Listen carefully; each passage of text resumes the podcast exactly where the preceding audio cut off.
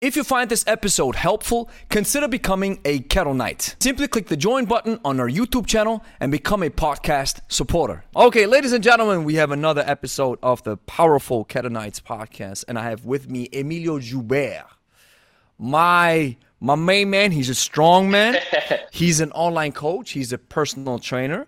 He's an RKC2 Yep. And uh, he's been into kettlebell sport. He's dabbling around with a lot of weights, but he just shared with me that he loves kettlebells especially.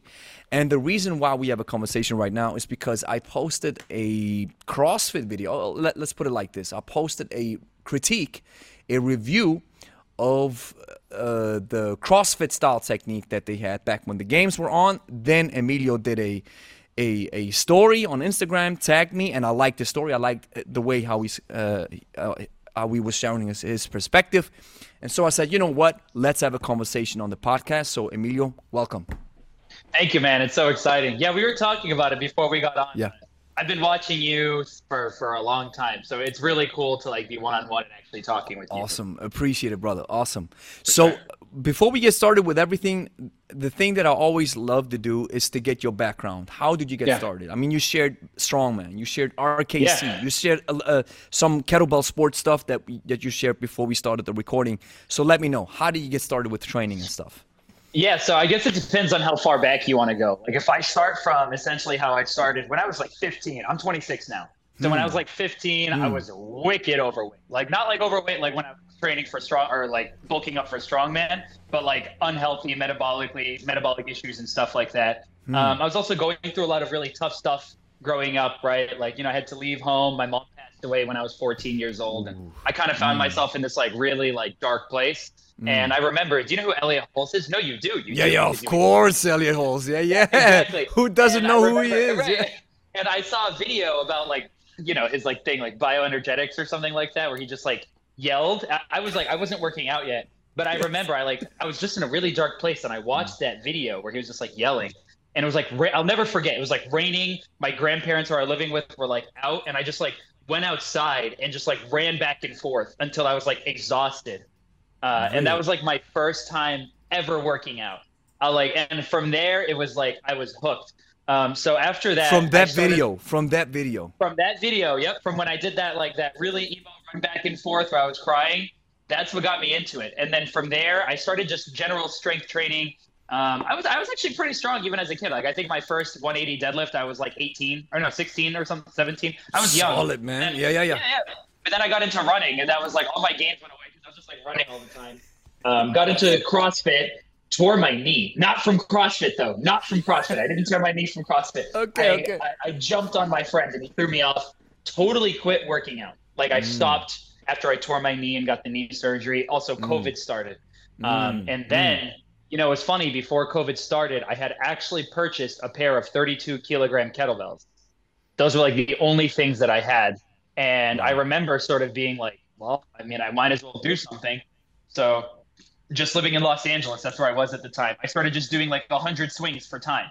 Not like simple and sinister type stuff, just like I would put on music and I'd be like, let me break my record today. Let me break my record. Um, and then I kind of caught the kettlebell bug. From there, my girlfriend was like, oh, dude, like you're using these kettlebells all the time. And I was getting pretty good with them. So she bought me the RKC one. And yeah, I know, a big deal. And so yeah. from there, I've been, I've become a full time coach. I have been like reinvigorating people to get into fitness, especially those who have been injured.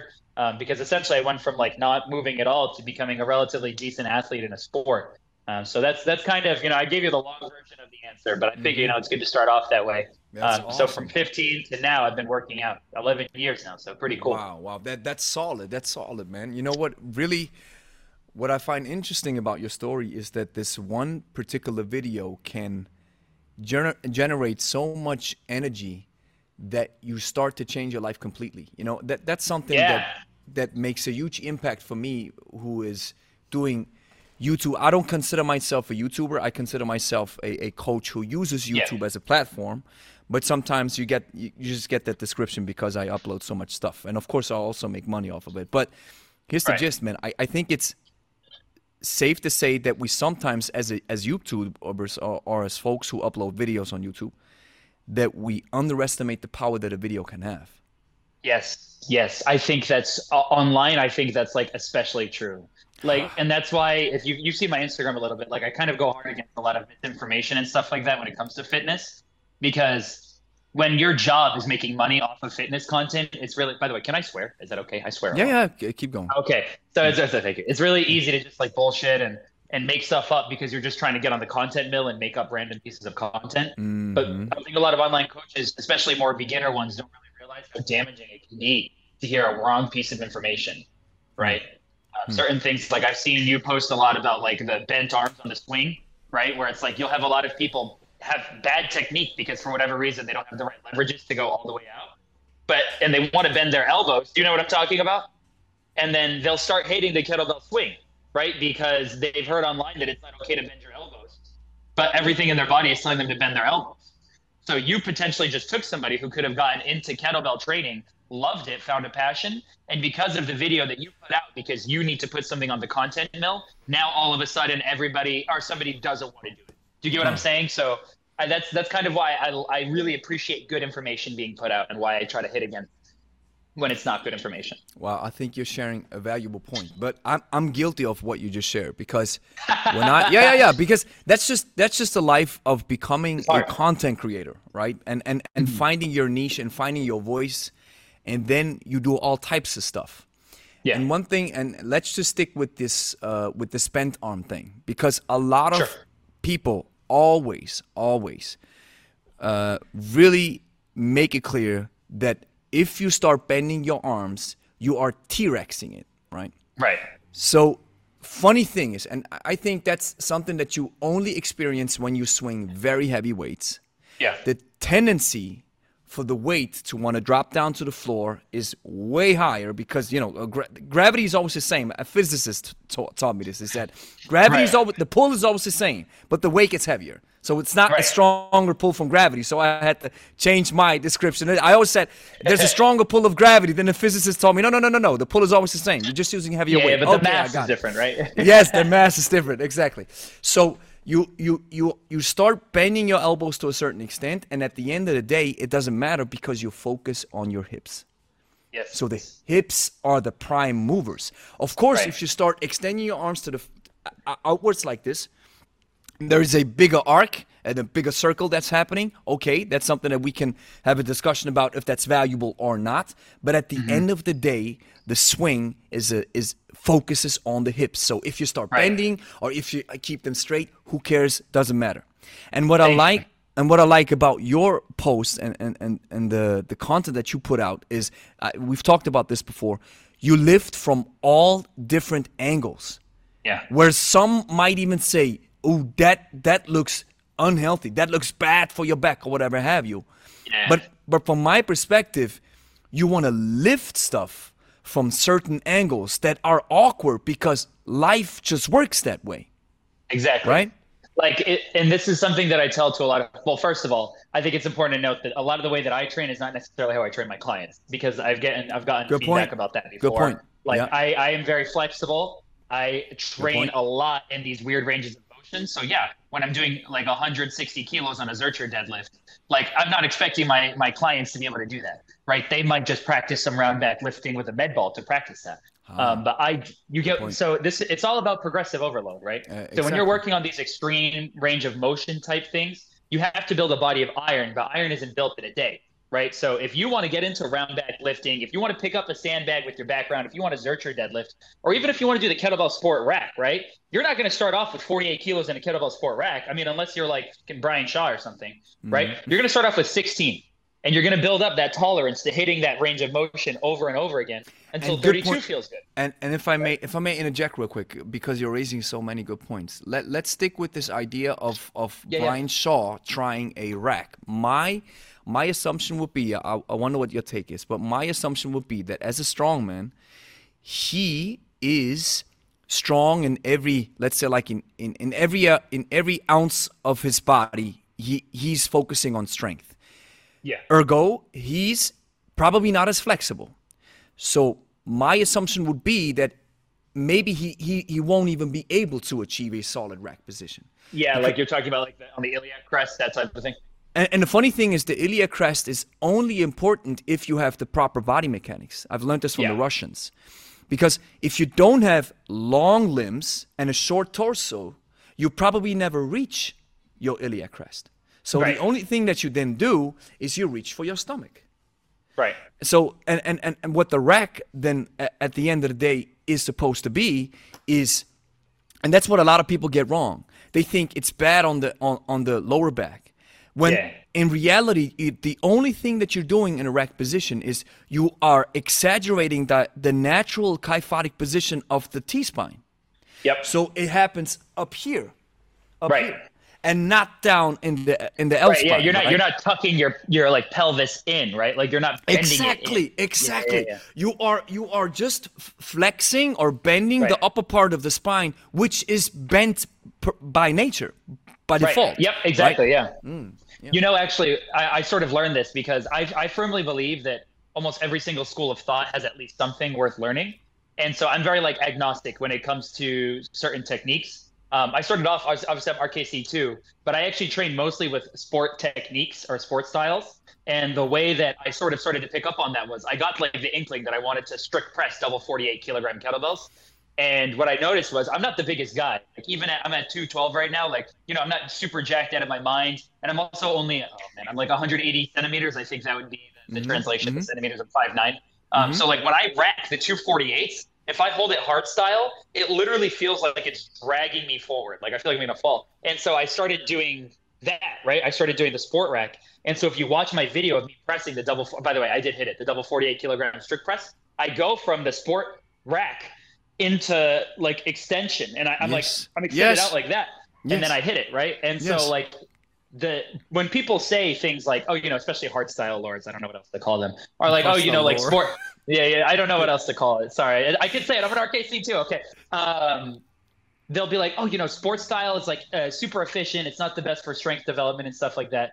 But this is like fundamentally untrue right? Like I have jerked 60 kilogram kettlebell with sports style technique right? Like there's a reason why you have that elbow connection. There's a reason why you're able to drive your elbow straight up as opposed to out. You're more advantaged in these positions. So Mm. it's all about just understanding what the purpose of the movement that you're doing is. And then you apply the school technique right? Like it's like when i bench press i'm not larsen pressing all the Ex- time.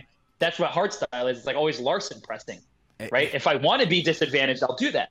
But Man, if i want to be advantaged i'm going to be here you drop you're dropping so many truth bombs and it's hard for me to keep up man i'm You're- trying the caffeine's hitting me I love this. You, you share. It, it is what it is, and what you are saying, I uh, encapsulate this school of thought that you're having with one sentence.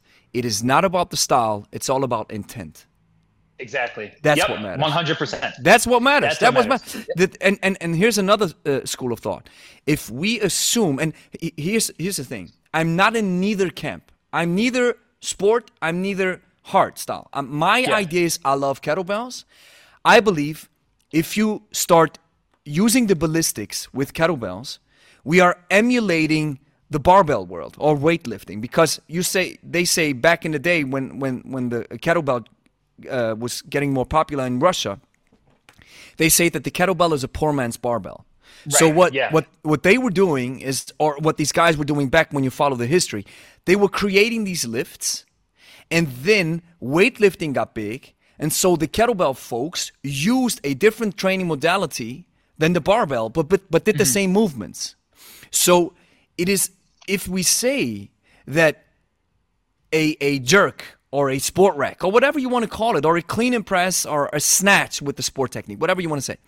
If you think it doesn't develop strength, you can say it would be the, the, the equivalent would be to say the weightlifters do not develop strength Yes, because they uh, use the yeah, most efficient bar, ba- bar path, right? Right. No, exactly. That's literally exactly what it is. Like, like, it- Right? it- this is the thing that drives me crazy. Like when I have these, and the thing is, it's mostly online these discussions, right? Yeah, like most your clients don't really know about this, right? Ah, This is most just like definitely. a- yeah, like Yeah. an uh, online like intercoach thing, but like it Yes, drives me yes, crazy yes. when people act like holding it here versus holding it here is going to build more strength because I also don't know what that means. I don't know what it means to have more strength, more strength in this position. Yeah, if you train in this position, you will have more strength here. If you train here, you'll have more strength here. But at the end of the day, as you said, it comes down to intent.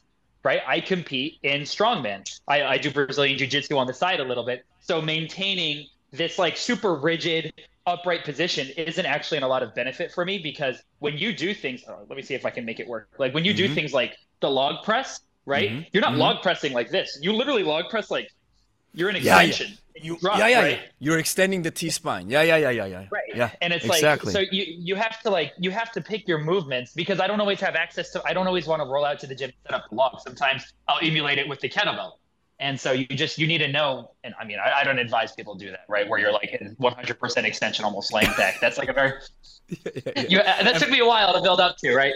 Most but, definitely. Uh, it's like you're saying, you have to be strong first, or you got to build the iron first, and then you exactly. can venture out into different territories. But you're, right. it, it is it is this most important aspect to understand that when you for example press heavy weights you're always using your body's leverage. Your body moves around the weight. So of course you will move and, and and that's why i think having some sort of understanding from the biomechanical reality of the spine or of the hips you don't have to go too deep but just understanding that extending the spine and pushing yourself away from the weight to keep the weight uh, alongside right. the middle of your center of mass, of course you want to push yourself away because right. you don't want. That's literally what you do. Yeah. Yes, you don't want the weight out here because then it's impossible for you to lift it.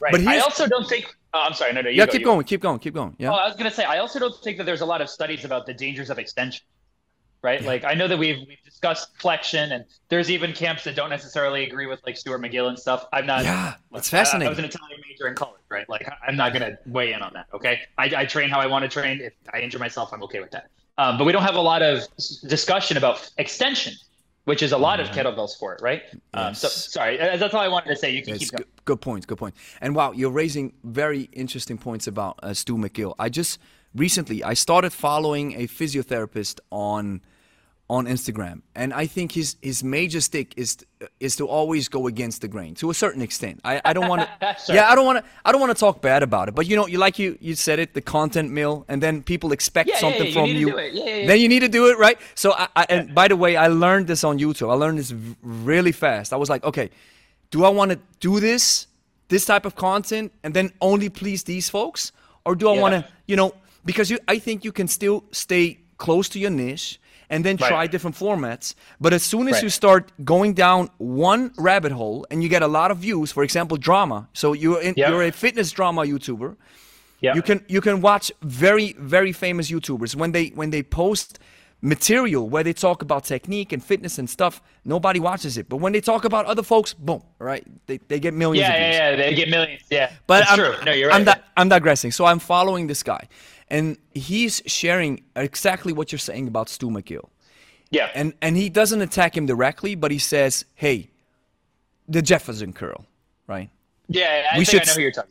Right? We should stop. yeah. We should stop telling everybody to hinge and have a straight back. Blah blah blah blah yeah. blah. And right, right. I I get it to a certain extent that your spine has is limited when it comes to movement. it, it is rather a column to stabilize your body, but you want to be strong. You, maybe some people need to be strong in certain awkward positions, right? Of course, I get this. Mm-hmm. But I think at the same time, just because you show me some studies that that that say that flexion isn't the problem when you deadlift, I'll never start telling my clients, "Hey, just you can you can deadlift like the Hunchback of Notre Dame." Dude, right? Yes, you don't do that, it. Exactly. Thank you. Yes, exactly. No, that's like so. Like you have to. This is my perspective, right? You have to take time and understand why you are programming things for clients, right? So when you when I am working, like okay, so for instance, I just trained. Actually, she's a fan of yours. I just trained somebody. Her name is Joanne, right? So awesome. shout out to you, Joanne. Yeah, yeah. She she shout loves out. you. She you got her started with kettlebells.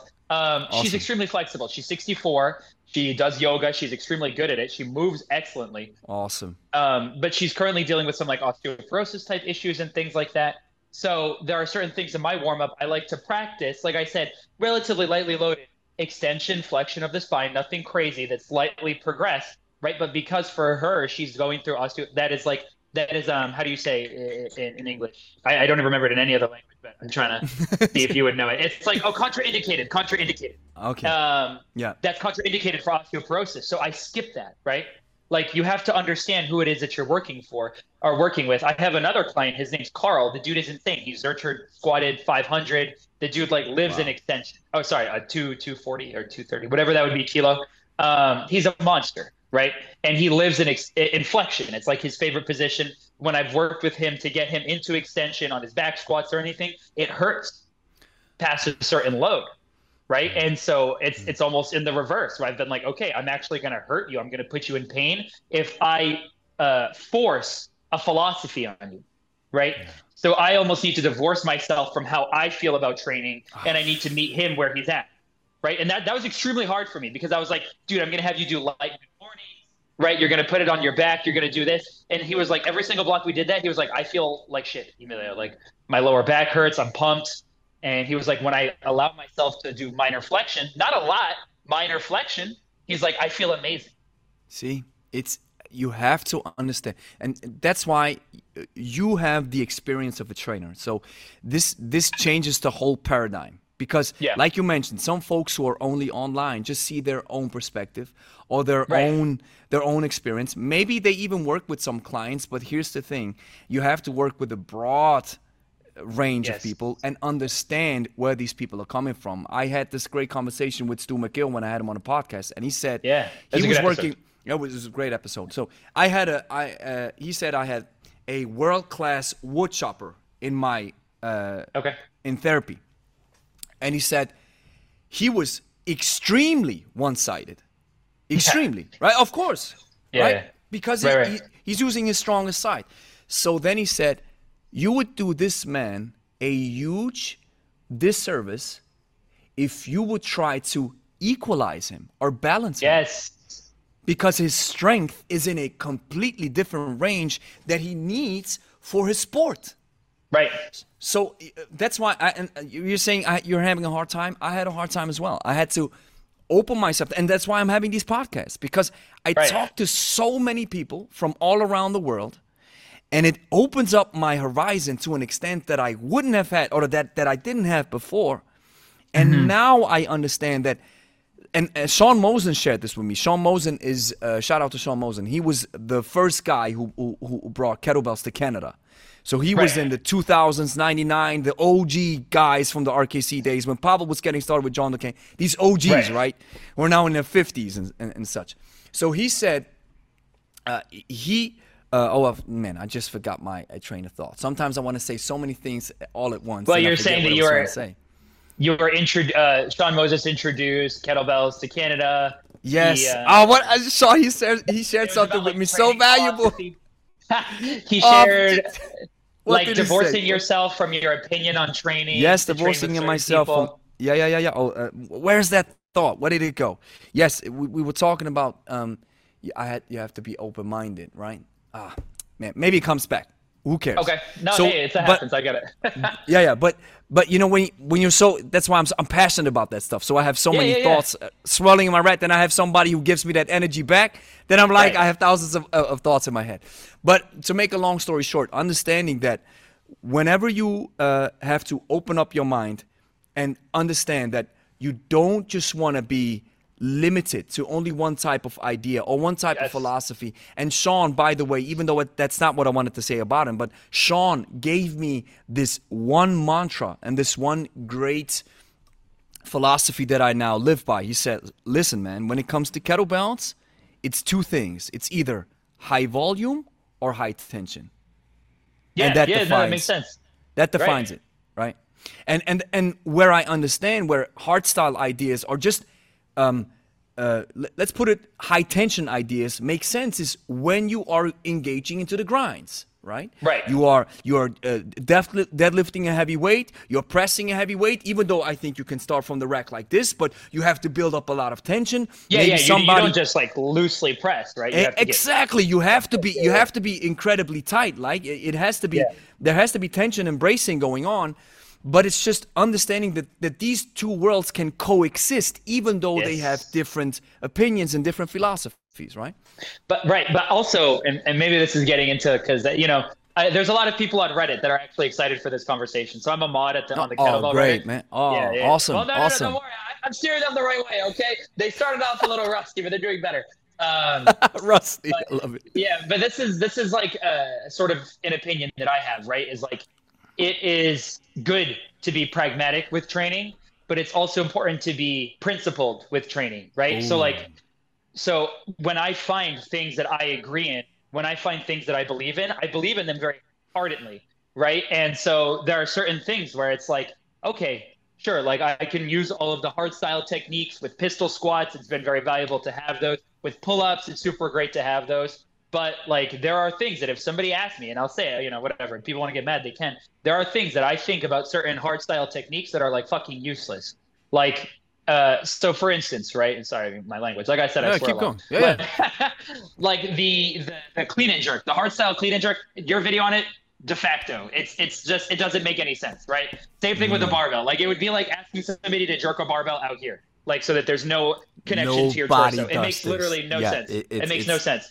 Catching it, no and like forcing yourself to squat under it arbitrarily just because that's what the technique looks like, that doesn't make any sense, right? So if you figure out that something doesn't serve a purpose, from your training and from your understanding of movement, be principled, right? Be pragmatic, but be principled. Oh, um, on the on this. the other end, I do not. I, I am. I'm not proficient in the double knee bend technique, but I'm pretty good at the rack position, and I, am very flexible overhead. So I'm very mm. good at fixating overhead from the rack mm. position. Mm. So when I do, I practice short style or short cycle, even in my uh, strongman training. Mm. When I practice the kettlebell jerk, I use straight up sport technique. Right. I'm not. Mm. I'm not a Denisov mm. or anything like that, right? Mm-hmm. I'm not any of these like legends. Oh, I'm not Ivan Markov hitting 183 in mm. 10 minutes. Oh my god, unbelievable.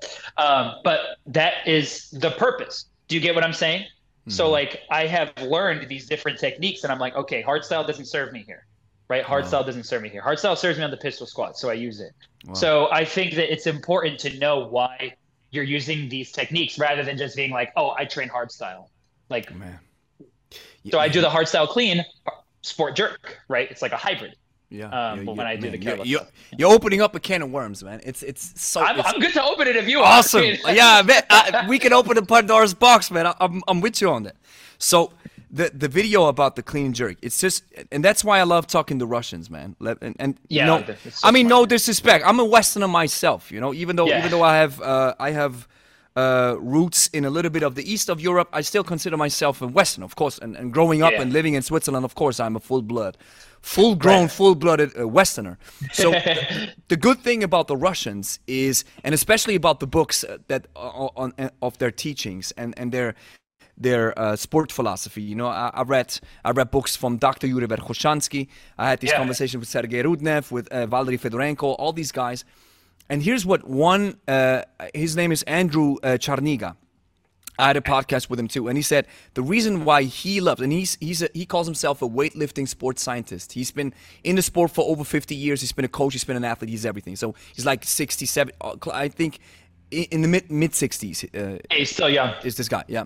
So uh, he says the good thing about the Russians is they only do one thing. They follow a logical thought of of a, a logical sequence of thinking. So Right. stuff has to make sense. It's not about and and he and he shared this interesting uh, perspective with me. He said, you know, back then in the Soviet Union times, the idea was we want to be the best because we have the, the biggest enemy is the United States in the sports as well, right? Yeah. yeah. So we we cannot draw from a huge pool of talent. So we have to take what we have and make the best out of it. So they had to follow logical conclusions because they didn't have no other incentive. But in the West, and especially nowadays, we have more incentives. For example, you mentioned this: be principled, uh, be passionate in your sport, and principled in your thinking, or something like this, right? Or yeah, be pragmatic in principle. pragmatic uh, be pragmatic in principle so here's the thing if i sell a program i have a, if i have an incentive to sell you a program right and now here come thoughts and ideas that punch holes into my program and into my thinking and into my philosophy i have two options i can either say i have to adjust my thinking mm-hmm. because i have to follow logical evidence Right. or i say that doesn't work or I I I I, bash it and I say that, Right. that it's wrong or whatever have you. And here's where I and that's the reason why I started or I got coaching, or I invited Steve Cotter into my gym and not Yeah. Pavel, right? Because Steve Cotter is way open-minded. Yeah. And with when with Pavel and Strong First and RKC, I always got these vibes of we own the truth, and Yeah. we capitalize on the fact that we are the absolutionists here. yeah. And so Well- the only Sith deal in absolutes. well, let me put it this way, right? I, I, I'm not renewing my RKC. Like that's all. That's Okay. all I'm gonna say about that. So like I I Hmm. agree with you uh, when it comes to that. Like I- I do think that there is like a certain brand of young because I'm 26 again of younger people that are getting into training that are a little bit less um, a little bit less absolutist about their approach to training and their Yeah. techniques. But even then, like a lot of people don't actually because hardstyle is better at marketing for whatever reason it just is, right? I, They I don't are. know why. They I don't know what it is. I don't know what business course Pavel attended, but he's very good at it. I can explain if so, you like- want to. Oh yeah, let's let's do it in a second. But um, I have the history, Like a yeah, lot yeah. of oh yeah, sure, I love it. A lot of beginner uh, uh, coaches in New York, that's where I'm based. They only know hardstyle. So like when they see me Hmm. move, like when I go to certs and stuff like that, they'll be like, oh, like you know, you should fix your technique. Like you should do this, and I'm like, fix my technique. Do you want me to rip 32 kilogram, 100 snatches in five minutes right now unbroken? I'll do it, and then I'll do a snatch test with 24 after. Twice. Actually, I did it three times a few days ago. I did three snatch tests in 24. Okay. So, and I did it with hard style. Whatever. I don't want to brag. Well, I do want to Yeah, brag. yeah, yeah, I don't want to yeah. brag too much. But what I'm saying is, is like a lot of people whose noses are not wet yet training, they'll only know hard style technique, and so they will come off as closed-minded. But then when you start to expose them to things like a 32 kilogram snatch test, using some more sport style techniques with the drop down and letting your shoulder cave in, they're like, oh wow, like so you can get more out of that. And I find the Mm-hmm. younger people are a little bit more open when it comes to things like that. Does that make sense? Yeah, so it's it- like, yeah, when I've talked to some of definitely. the older, yeah, when I've talked to some of the older, especially no offense, or well, some offense, SFGs, right, like strong first Some certified offense, people. yeah. I'm, I'm like, Jesus, like, is it possible for us to just have like a human conversation? Like, I'm not talking Yeah. to Pavel one. Yeah. Like, Yeah. you can talk to me about your own personal training opinions. So yeah, You know, you know what's you, you man, you're right. Listen, the here's the thing. Here's the thing. I, I see a lot of perspectives, and one thing that I see from the conversations that I have with these people, I was fortunate enough to have a conversation with John Du Cane. So John Du Cane was Yeah. the guy, right behind behind RKC with Pavel. So one thing that really struck me, and that was, by the way, one of the reasons why I instantly became more confident was that John Du Cane said, you know, one day when Pavel came up with the kettlebell, which he, of course, he he, he spent time in Belarus, or I, I think, yeah, I think he's not Russian. He from No, no, I yeah, think you're he's right. from You have it Belarus, right. right? I'm pretty so, sure. So he says, or at least I have heard that he has a Master of Sport title, right? Yeah, but it was like in like a back alley, right? Like, But yeah, that's that's the, that's the thing. It's it's it's kind of like we don't know, we don't know, right? And here's and here's a funny thing. Here's a funny thing. the numbers were lower What- back then too. Just yeah, like- it, it was different back then. Yes, the stances were completely completely different. But let's just assume he has it, right? yeah, yeah, yeah, sure. So he came to the West. He came with the kettlebell, and the kettlebell got lost. I mean, it was, it, it, it it's funny. It has a big history. Let's let's like let's not get into this because I'm digressing. Yeah. So Sure. He came, he got connected with John Du Cane, and John said, and Pavel, he, he shared the story. He said, Pavel showed up to me. We had a conversation because John visited one of his stretching seminars, and he was so fascinated with the way Pavel behaved super himself. Very Yeah, charismatic, very very knowledgeable guy. So Yeah, he said, "Let's funny. do business." Yeah, let's do. And he is, he is. Let's do business together. So Pavel comes up with the kettlebell, and then he says, John says, if we want to market this thing, we have to become the authority. Mm. And now you I can ask that. I've yourself. never heard that. Yeah, it's fascinating. And now you can ask yourself, which insti- which institution gave them or sanctioned them to become authorities? I have a hint. Themselves, they, they, they. Nobody. Yeah, yeah, yeah, they made it. Nobody, right. exactly. Yeah, yeah. Because if there was an institution, it could have been the IKLF or uh, their, uh, whatever they was from kettlebell sport back in Russia, right? Right. Okay, maybe from these guys, but they just decided. Here's the thing: they decided let's become the authority, and they decided let's do certifications. Right. It's good money. Nobody sanctioned them. That's the thing. And then you know Steve Cotter got in, Dan John got in, all these all uh, OGs got in. Of course, the Yeah. curriculum got better and better because you got all these uh, Right. great great minds coming in.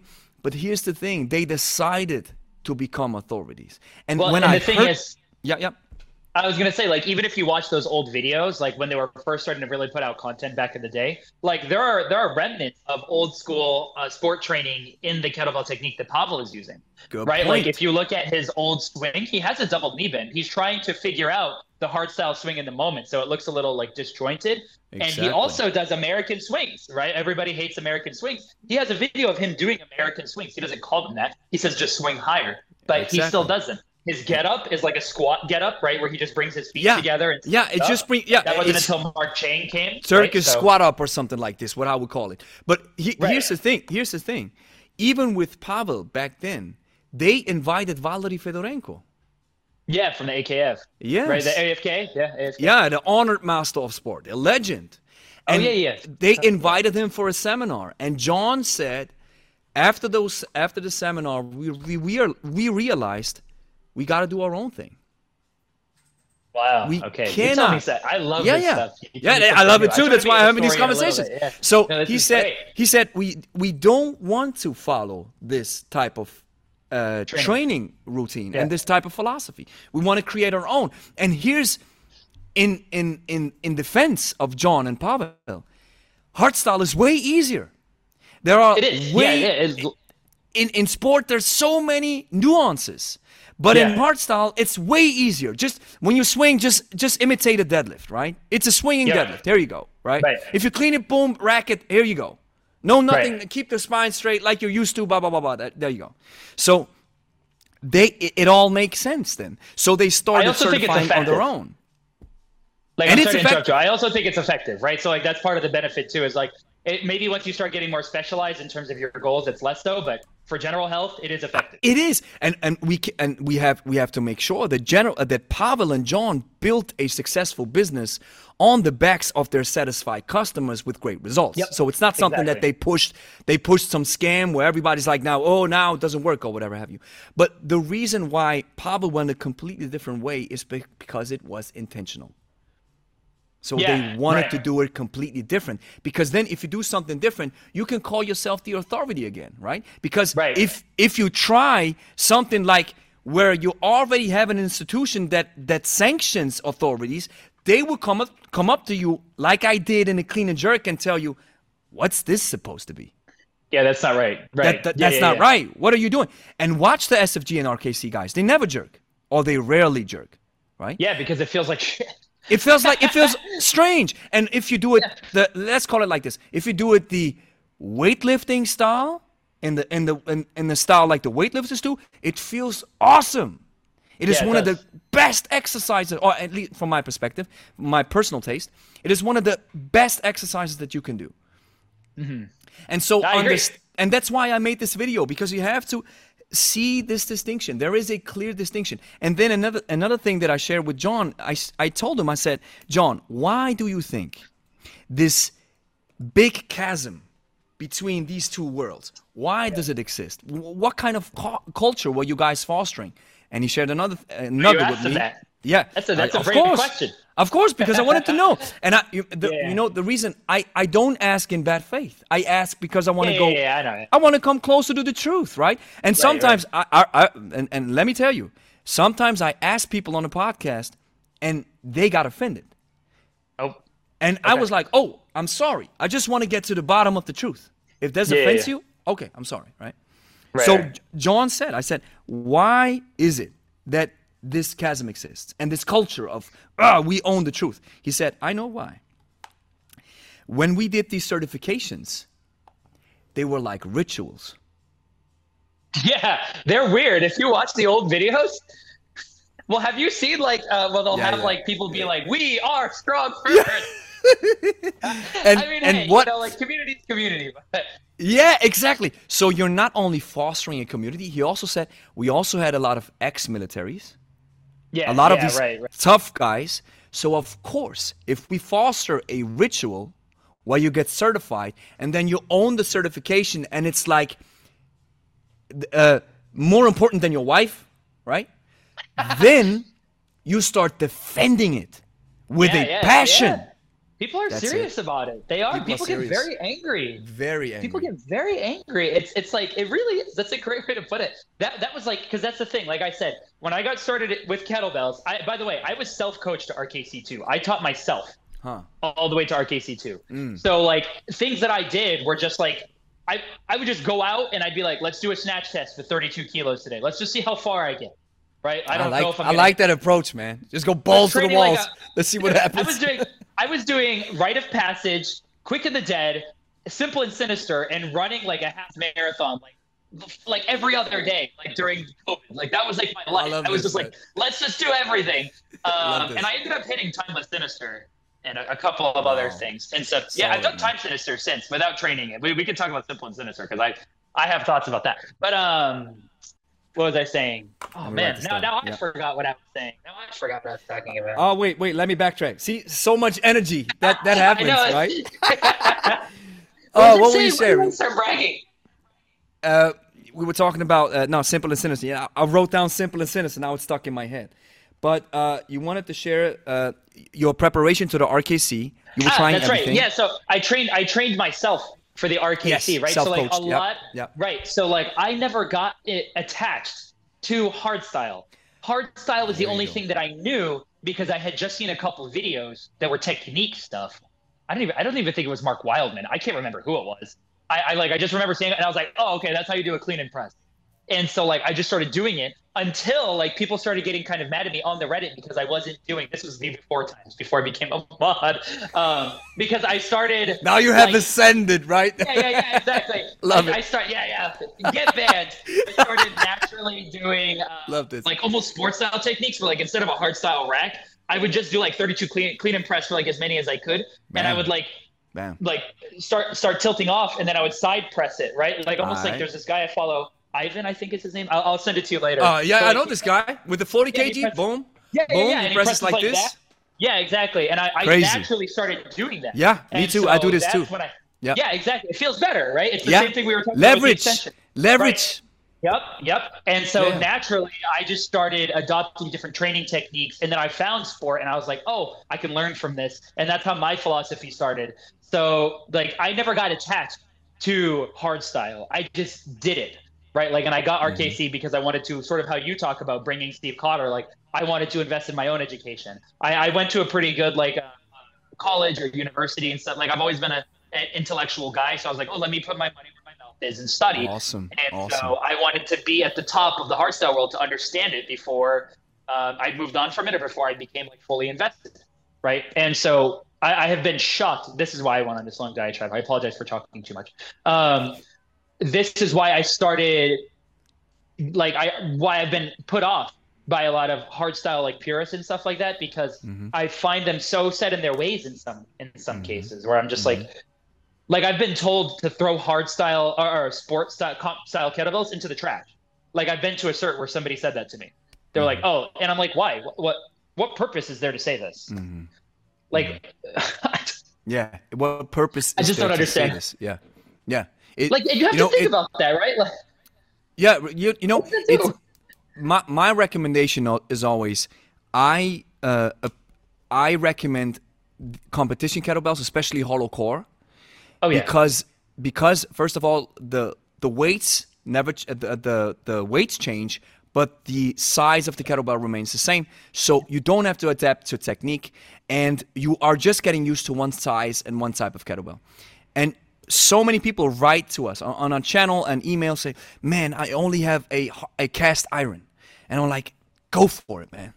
yeah, yeah. I mean, Go it still it. works. Go for Like, it. Use it. Use it. It's awesome. Yeah, yeah. And they and they say, well, maybe it doesn't feel. And I'm I'm like, maybe, hey, maybe you can sell it to a vendor and then maybe get a competition. But brother, you don't have to. Right. You have a solid kettlebell, unless you have one of these crappy kettlebells, right? They exist. yeah, they do yeah, yeah. exist, them, right? yeah. Where I would also say maybe you maybe you ditch them. But at the end of the day, here's the thing: maybe this person only has these crappy kettlebells. And now you said something in the beginning.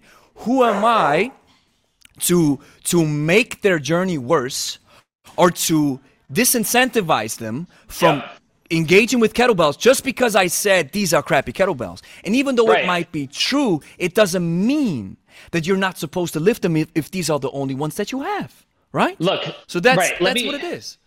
I- and Gregory, like in our line of business, because like you said, you're an, you're a coach first, right? Like, Yeah, our yeah. job is to make stronger, better people, right? Like that is our job. And Exactly. so it is when once somebody realizes that they are not strong, that they are weak, right? And then it becomes a moral obligation almost for the people that they love and their family to become invested in strength training, right? It's okay to be weak, but once you know you are, you have to. You, you it is like almost an obligation, right? Good and point. so we, we should not be de-incentivizing people from lifting weights. So like even if somebody only has that that terrible kettlebell, it's like figure out how to use it in a way that's not going to hurt.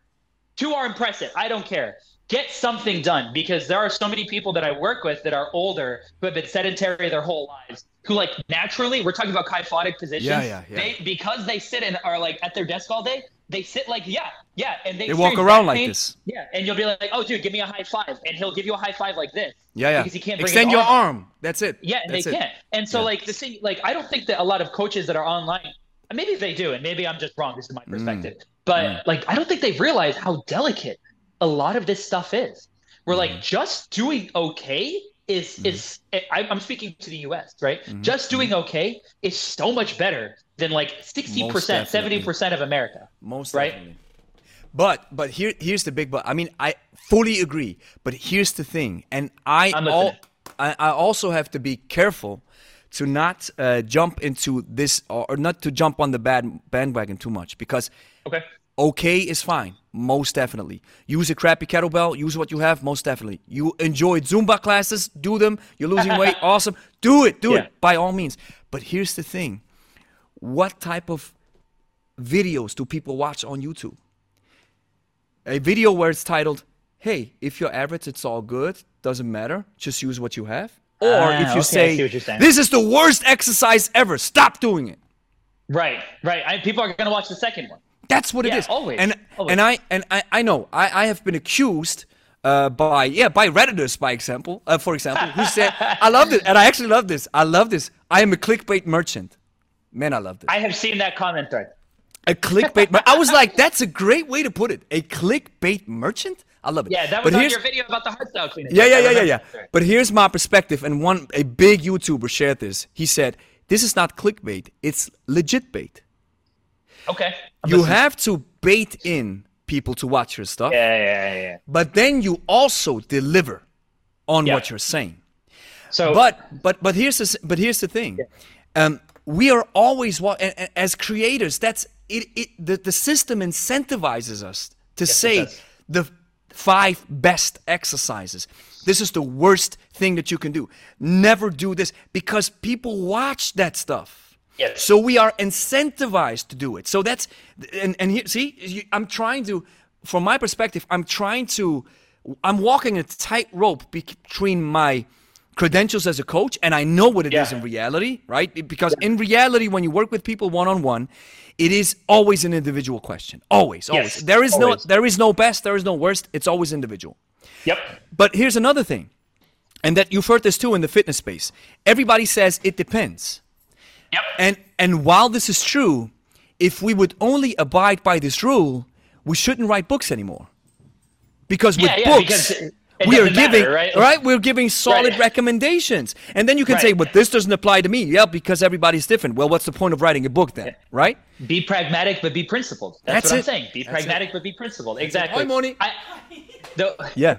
the one thing I will say, um, so like I, I have also because like I said, I've been consuming your content for a long time. There Mm. have been videos of yours, like just straight up speaking, that I'm like, nah, I don't agree, right? But like I also don't take it as a moral failing on your end, right? Or like I also understand that a lot of the time you make. I think a good one is uh, when you made the Brian Shaw swing video, right? Yeah, Brian Shaw. Yeah. I was like, oh, I think there's context, and I actually commented. I don't know if you remember. I commented. Yeah, yeah, thread, I saw that. I saw was that. Like, I was like, With the Gregory, like, cactus? Mm-hmm. Yep, I was like, I think you don't understand that there's actually an under that you do that he's training for. But um, what was I gonna say? Like, And here's the thing. Keep that thought. Keep Yeah, that thought, yeah, yeah, Emilio. Please, please keep it. I just want to interject with the Brian Shaw thing. And and here's what I said in response. I said, if because I know the cactus exercise, but if Brian Shaw was using the kettlebell swing for a sport specific exercise to aid in his cactus, which is debatable if this if there is application, then I true. say, then I say, okay, uh, Right. I'm good. I, I, I stand corrected. But I am assuming that he was just doing a regular swing, right? Right. And And, he could have been. He, he could have been. And he could have been. And he's Yeah, he so really strong. The guy's so strong that he can muscle Yeah, a like 68, a 92, whatever have you, because he's so strong. But then we are missing the point. But but keep going with. No, I, you- I, I get what you're saying. Um, but but the thing that I was going to say is, I, and this is something that a lot of redditors, especially, or like a lot of people that are online, don't necessarily understand. Is like, this is your job. This is how you pay bills. This is how I pay bills, Mm-hmm. right? So like, when the algorithm is pushing us or pushing you in a certain direction, you are incentivized in order to continue living your life as you like it. I hope that you're living a good life, by the way. Mm-hmm. In order to keep living your life as you, you need to sort of feed into the algorithm a little bit. So yeah, you're gonna post a video that says never flex your spine, and then in the video you might have a nuanced take. The thing is, people, the term in the U.S. and the New York is called head ass, right? People are so head ass and, like they're like annoying about wanting to He- be head assed? Head assed. head ass. Oh, head, ass. Like okay, head, and ass. Yeah. okay. yeah, exactly. okay. They're so head ass about wanting to be right that they end up coming off as a jerk, right? Where it's like, oh, how could Gregory say never round your spine? Here's an example of uh, Brian Shaw picking up a sandbag. Look at his spine being. Okay, good job. Gregory literally knows that. But what you don't understand is like, this is like, okay, go find go find your YouTuber that only says those takes. Never around that, that says it's okay to round your spine sometimes, depending on the context. If it is the proper day of the month and you are at the right time of the day, and it's actually and you just ate right, like As a title. As a title. yeah, exactly. As a YouTube title. all- Exactly. So like I, I have a lot of empathy for it, and I think that it's uh, it- it's like a social media issue in general, right? And it's like that's not on Yeah. you to solve. Like you're you're not like social media's hero. You are saving people in real life, being a fitness coach, right? You are not a Mm-hmm. social media hero. So it's not your job to make sure you're 100% right about everything. Once again, it's an okay Mm-hmm. thing. It is your job to make sure that the information you feel confident about, you feel confident about. Anybody else who follows up follows up, right? So that that's my perspective on it. That's how I feel about it. and you're 100% right see it's it's here's the thing i always i used to think a couple of weeks ago i, I watched a video from a youtube specialist uh, from from a guy who works at youtube i think he's he's Oh, uh, responsible for the algorithm and he said something that really made a lot of sense he said stop thinking in terms of algorithm and start thinking in terms of audience Yeah. Yep. so it's not the algor it's not the algorithm that favors your video it's the audience Yeah. so your people click on that stuff. So Right. of course you are incentivized to serve your tribe or your community Right. because they That's like how it. it works. That's Yep, how, that's it, how it works. works. And Yep. you have to and it's that fine balance, walking a fine line, understanding okay, I, I'm I'm not going to put my reputation on the line and act like V-Shred, right? That's something, right? Because Well, he's he- like a paid actor, right? Like I don't think he actually believes the things that he says. I- I'm pretty I- sure he's yeah, just like paid. I- it's, it's a good point. That's a good point. I think he's just the face of it. But uh, independent of this, the, the fact remains that I want to be respected from Yeah. es- especially people who know a little more, who are, I consider it, and I don't mean it in a derogatory term, but who are at the top of the pyramid, who, who are not Yeah. at the bottom where everybody says something different, but they are up here, right? We have this conversation. We understand the nuance. Nuance is the big word, right? About uh, Yeah, fitness and kettlebells and everything. And so, of course, I do understand when I when I see other creators and YouTubers, and, and some of them are my friends, some of them I know them. I know why they post it, and I know why yeah, they say yeah. this is the bad thing, and then they Yeah, come to exactly. me, and then they come to me. They're like, "Hey, Dan John said there, and you're not supposed to do blah blah blah blah," and I'm like, Right. "Hey, yeah, I know, and I know where he comes from. Yeah, but you do it." And I say, "Yeah, because I can, because I like it." Right. But right. Like exactly. Like you want to do it. Okay. Dan John's thing is a double snatch, right? You. I've never heard, by the way, of somebody ever getting hurt by a double snatch, but sure. Like let's say you do a double. You, like you want to train it. Okay, go and train it. But the thing is, Dan John also says that. Dan John is like, don't ask me for my opinion about something that I don't like, because then you're gonna know you're gonna get that that like reassurance that I don't like it because I'm gonna say it, right? And and wow, he, he said that. I think Yeah, he says that every time somebody is- asks about simple and sinister or double snatches. He says that every time. He's like, you know, I don't like these things. Don't ask because you're just asking for drama. and I can I can I can attest to this. And by and I mean I love Dan, but that's Yeah, a he's a weak that that's a weak spot. That's a that's a big weak spot. I know that I had I. I had I had a, a conversation with him once. Wait, sorry. For him, you're saying it's a big weak spot for him. You're saying. Yeah, it's a it's it's a weak spot. Oh, okay. From Yeah, yeah, from my perspective as a coach, when when he says that, don't ask me about things that I don't like because you get drama. That's a weak spot, right? Ah, And the reason why I say this, here's the thing. I picked up a book from Yuri Verkhoshansky. Yeah, sure. And and here's the thing: Yuri Verkhoshansky is a sports scientist from the Russian Soviet era. So when you read, I read two of his books, and I read it from cover to cover, and I didn't understand the word. really, really, it's it is it is so mind blowing what he Yeah. says in his book. Like it is important. You have to. It, for example, Dan says, Dan says, or uh, I say this too. Doesn't matter if it's four or five reps. Who cares? If you ask doc, Dr. Yuri Verkhoshansky, it does matter. it matters. Yeah, yeah. It matters from a sport. Russian. Yeah, yeah. Yeah, That's how they from do it. from yeah, a sports specific, uh, from a sports science perspective, it matters. So I read Right. through the book and I was like, this is so confusing, so confusing, and it really it puts my world upside down. But I actually love when this happens because this tells me that I'm sitting in a bubble. And this bubble is supposed. I need. I need to. Bur- it, it burst now. Boom! It exploded. Yeah. So now a new path opens up, and you cannot tell me that Dr. Verkhoshansky doesn't know his thing if he wrote books about it and he's very and he's an honored uh, Yeah. scientist by a lot of folks who agree with this stuff. Right.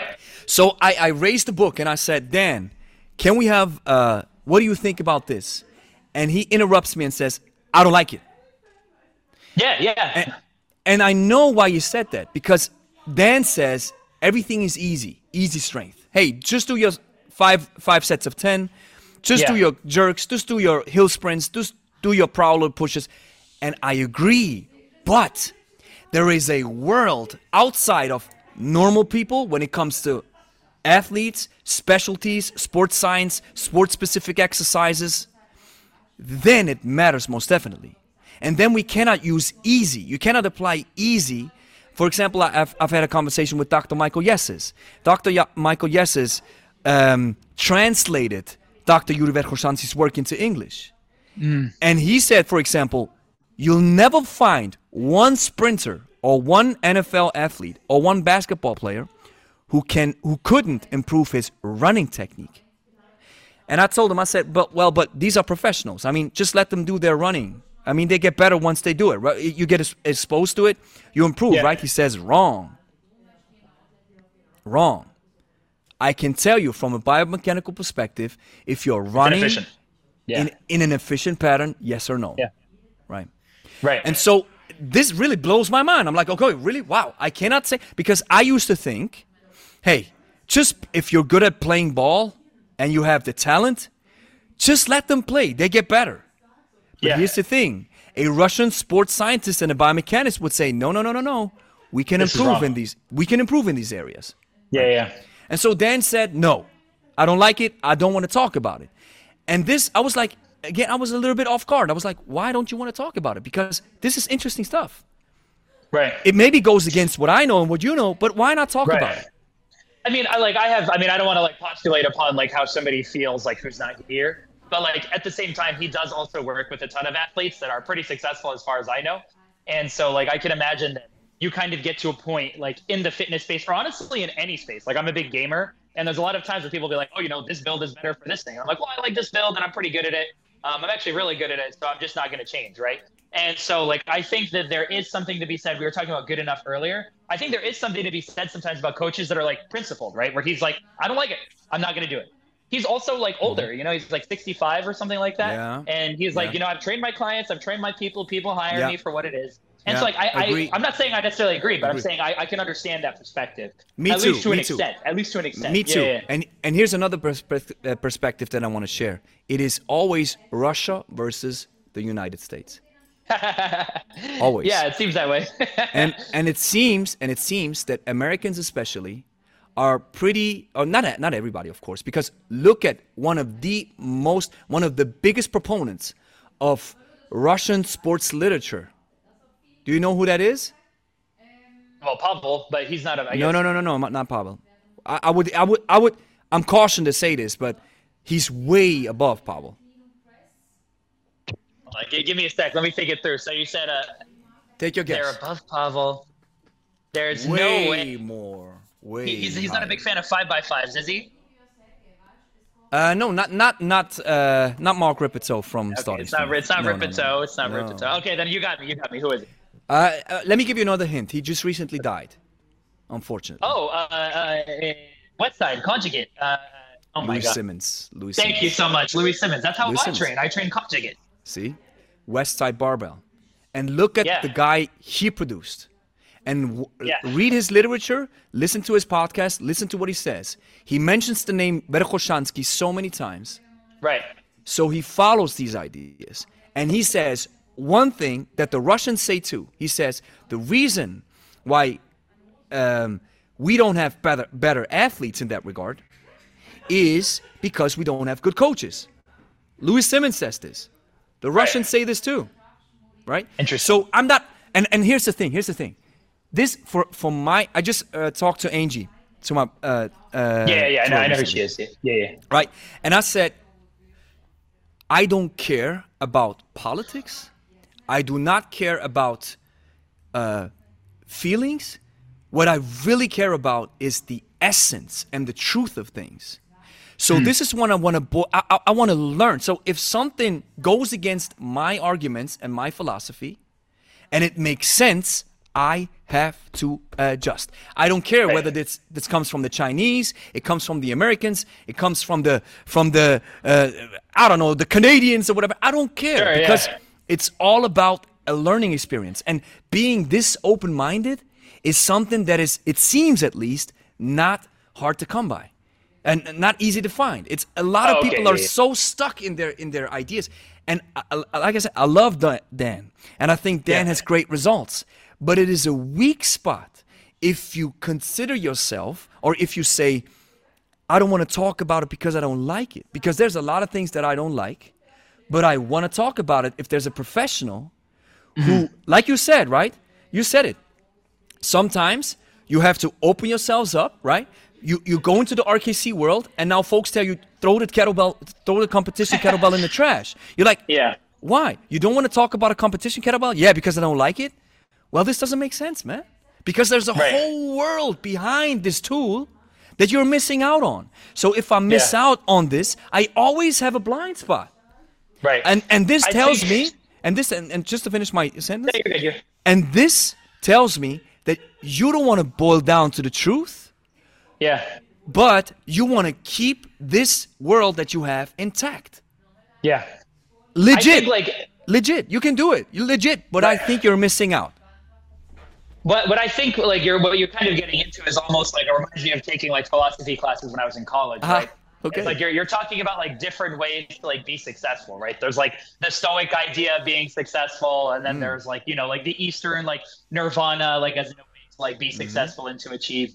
And so like I think that I, I'm not saying that like there's nothing right or wrong in fitness. I would never say that 100, percent but like I, I almost like do you work with athletes? No. You don't, right? But like Dan does, right? So like we can postulate on whether or not Dan is right or wrong about this. But at the end of the day, like he mm-hmm. works directly with that base, and then we work mm-hmm. primarily with general population people, right? So like to an extent, mm-hmm. we don't have that knowledge, right? So I I, I totally. But here's the thing, saying. brother. I'm not even But here's the wrong. thing, brother. yeah, yeah. Sure, sure, sure. I don't need that knowledge. I listen to, for example, Louie Simmons, who produced more champions than, right? I Right, and- listen. and- I listen to. I listened to what happened back when the Soviet Union was winning against the United States. Yeah, yeah. When they were destroying us in Why? Here's the reason. Why? Yeah, yeah. Why was it? I don't. If it was the um, if if it was the United States, okay. And here's the thing: a lot of people will say steroids, but that was not the case. Right. If if you talk to these guys, it's not the case. And so Who's these here's guys? my.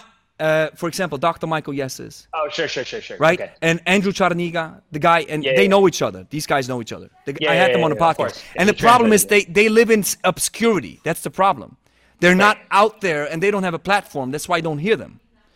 Even though Right. Dr. Michael Yessis was a an essential, he's one of the most, I think, one of the most popular or one of the most essential biomechanists who brought these ideas from the Russians to the States. And now these Right. ideas from the Russians are in the States. And athletes train accordingly. And of course, I'm not saying that Dan doesn't have success. And he Yeah. does, and he's awesome. But even if it wasn't Dan, if it was somebody else, like the Hardstyle guys, the, the RKC guys, or even some sport guys who think man, I don't want to listen to it because I don't like it. I think, from my personal perspective, this is a weak spot, or a let's call it like this: a blind. No, I spot. get what you're saying. Yeah, yeah, I get what you're saying. It's like, you but you're almost like an intentional one. Like you're saying, like I don't care. I'm not gonna listen to it. Here, Right? oh, It's like that's a good one. That's a good one. It, it's intentional. You intentionally Yeah. don't want to listen to it, and Yeah. this, and to me, this means okay, you have you have your feelings attached to this idea, or, or you have a Yeah. feeling, you have some bad feelings attached to this other idea. That's why you don't want to listen to it. And hey, Right. you have your full right to do it. Do it, brother. I mean, do it. But from my perspective, I want to be open-minded and listen to everything and everybody right. because then like bruce lee does it like listen to everything discard what doesn't work and Right. use what works right, Right. I would say, and I'm just like I'm thinking through like postulating my response to yeah, yeah keep going I, I would say like to an extent, I actually do understand intentionally closing your mind off to different ideas, right? Because it's like I studied language in college, right? I studied Italian. I, I speak Spanish. I did a little bit of Portuguese, and and those are all related languages, right? They're all Latin languages. even though portuguese sounds completely different than spanish man Yeah, It's- yeah, it does. It's but it's like a, not, people get mad when I say it's a dialect, but it's pretty similar. yeah, it's pretty close. Yeah. um, I didn't choose to study Japanese. I didn't choose to study Russian. That has a totally different language system, right? To an extent, I intentionally closed myself off to those languages for success in college. Do you get what I'm saying?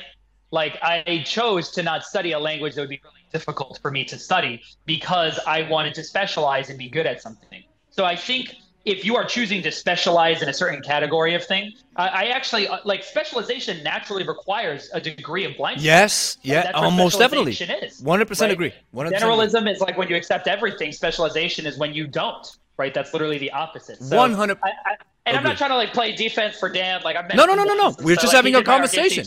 Yeah, And- but like and I, this I is not- what I'm saying is like I'm trying to like I'm all I guess I am playing defense for him a little bit because I do understand why he wouldn't be invested in that. I I do understand. I'm not saying that I myself would be that way, but I'm saying I do understand why he would do that. and that you're raising a very good point. and here's here's important for everybody who's listening this is not against dan or this is for dan these are just Is this live by the way? conversations yes Uh, no no no no it's uh, it's recording it's recording Oh, okay, okay. I'm gonna share the recording once it's up. No, no, no, no, no.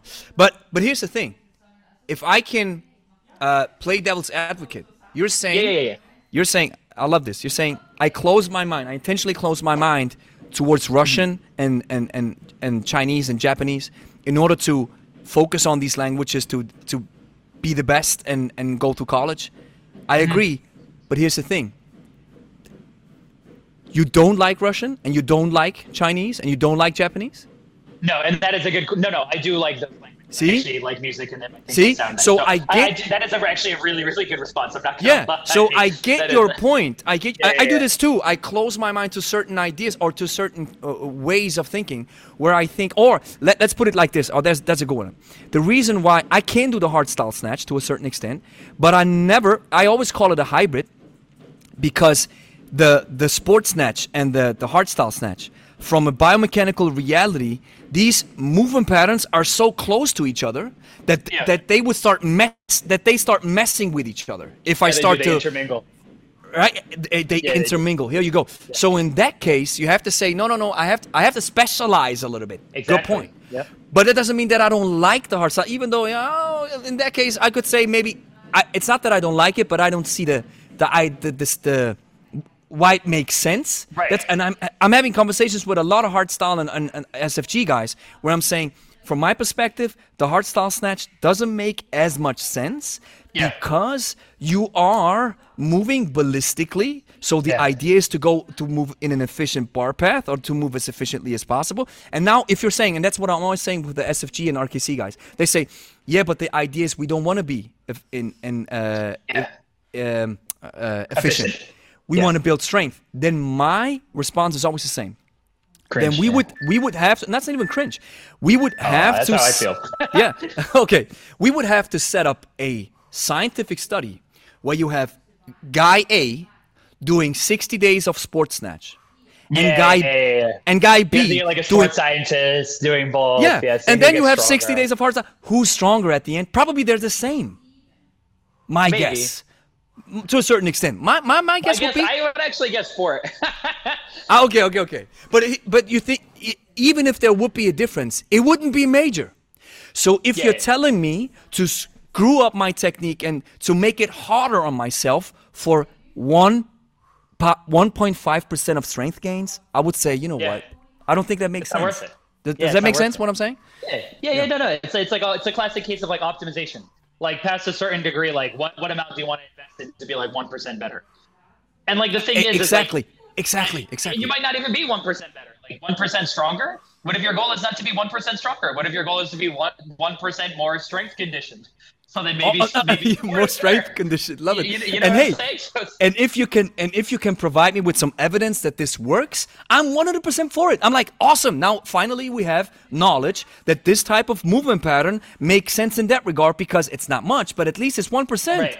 Awesome Right. here's the difference finally i found the difference and that's Right. that's that's what i'm why i'm doing this i always follow the truth or i I, Yeah. I want to i want to find out everything about this tool i love kettlebell so much Right. so i want to i really dig my heels in, right? So I go into this rabbit hole, and my only objective is to learn as much as I can about it. yep. That's it. And- And, brother, and hey man, all- we. Yep, yeah, keep No, going. you go. You. Oh no, and I was gonna say this all brings me to uh, like our initial discussion, like, and that's sort of what I was talking about in the stories where I was posting about the CrossFitters. And Ah, here we go. I just wanted to say, man, man, I just wanted to say we got to go into the CrossFitters. And brother, let Yeah, me tell you, I'm, I'm, I'm, I'm, I'm sweating because I'm having such so much energy coming back from you. Yeah, I'm- I, I I'm love this, energetic. man. I love I'm this. very loud and very energetic. because you know. I've, I've, I mean I, I'm- love these conversations right that Yeah, I have on the podcast but but when I have like Funk Roberts is is, is a Oh, person yeah, like his- this He was the first one I saw. The first Oh, podcast I saw. awesome He was And like your second, right? He was like your second episode, I think. I, well, not not my second but maybe he's one of the early ones yeah Yeah, and his energy is so we all we vibe like we're brothers like so Yeah, here I feel the same vibe it's like it's boom boom Right. No, bang I bang love it. I'm having- so I'm having so much fun. so let's jump into the CrossFit video let's go Yeah. So my like my so obviously I have like fifteen hundred followers or something like that. I'm not super famous on Instagram or anything like that, but you know you Mm-hmm. can follow me. But um, um, my contention in my stories that I was saying was that like you are technically an object. Honestly, you are objectively right. They are they are moving poorly. Right, they are moving extremely heavy loads. I think they were professional the loads for the women and the men. It was 32 and 24 respectively, Yeah, right? 32. yeah. So heavy, right? Like literally, Yeah, literally heavy. like. Yep, very. And so you are right in terms of your critique of their movement. They they are not moving well with the bells, but they have so many skills that they need to learn. And kettlebells come up, especially the the the, the long cycle, come up so in often in CrossFit that mm. for them to get technically proficient in sport technique or in competition style technique is going to be a usage of their time that may just be better spent doing their sport or increasing their capacity mm. right? So i completely mm. agree and i completely understand where yeah if you can hold it here and then you can go overhead and you can just skip fixation or you can just skip right to fixation and you don't need to grind it out for press yeah you're going to be more efficient. Is dennis vasilev going to destroy them if he does that one? Mm-hmm. Yes he is. But dennis mm-hmm. vasilev is also not running a 5k for time within mm-hmm. the same day. He's also not swimming a 2k for time in the same day. Do you get what i'm saying He's also not doing handstand walks and muscle ups and rope climbs Yeah. with no legs, right? Yeah. So it's like you have so many skills that you need to learn. As and I remember this because I was a pretty decent. I wasn't amazing, but I was a pretty good CrossFitter. I Mm-hmm. remember being like, there are some techniques that I was like, well, that- that's pretty good. That's good enough because I needed to like, oh, Good let's go enough. Mm. spend time doing triple unders, right? Let's figure out how to do triple unders now that my handstand walk is okay. Um, so what ends up happening is, yeah, you know, whatever. Don't like CrossFit, do like CrossFit. At the end of the day, that's how the sport is. Um, and so that's kind of what I was saying was that while you are right to an extent, and this is not me calling you lame because you know I'm a fan of you already, but the critique it comes off a little bit lame, and I think that's why so many CrossFitters got mad at you because there are people who are once again similar to the hardstyle world. They're inculcated in this world. They're like, Ah. oh yeah, I do CrossFit, right? Like I'm going. You want to do 100 clean and jerks? Fuck it. I'm gonna rack it like a barbell and I'm gonna throw it overhead and it's gonna be a press. I don't care. Yes. Right? I don't care. Yes. So you have Yes. people that are like, just Yes. let's grind it out, and then you have you who's like objectively right, right? Yes. And it comes Yes. off as like they're like, oh, this lame, this lame-o. You know what I'm saying? yeah yeah yeah yeah I, I felt the I, I felt the heat in the comments it was it was funny Oh, yeah. I mean, It and, was- and to, for what it's worth, like they were very rude. They were like, there's Yeah. there's not really a, a, a good reason to talk about people like that. So, So, I do yeah. want to say that as well. Like you don't deserve that. That tree. But but but here's the thing, let- and let me give you my perspective. You you are 100% right. You're 100% right. And this is at the same time the big issue with CrossFit because if you look at if you look at every other sport, there comes a day when and, and let me let me recite the Russian sports uh, science here. When you prepare for an event or for a competition, you have four phases. Phase number one is GPP, general physical preparedness or general physical preparation. So here, here the idea is to bring your body up to the level to handle your specialty. Nothing to do. Here you go running, you do pressing, you do deadlift, Yeah. you do prowler push, you do everything, right? Great. And now in part number two, in phase number two, here comes the SPP phase, specific physical the preparedness. first one, right? Right? That's the second one. First Oh, one is. GPP. GPP. Oh yeah, yeah, but it's a, it's the first sport specific phase, right? There's yeah, two or, them, or just there? not.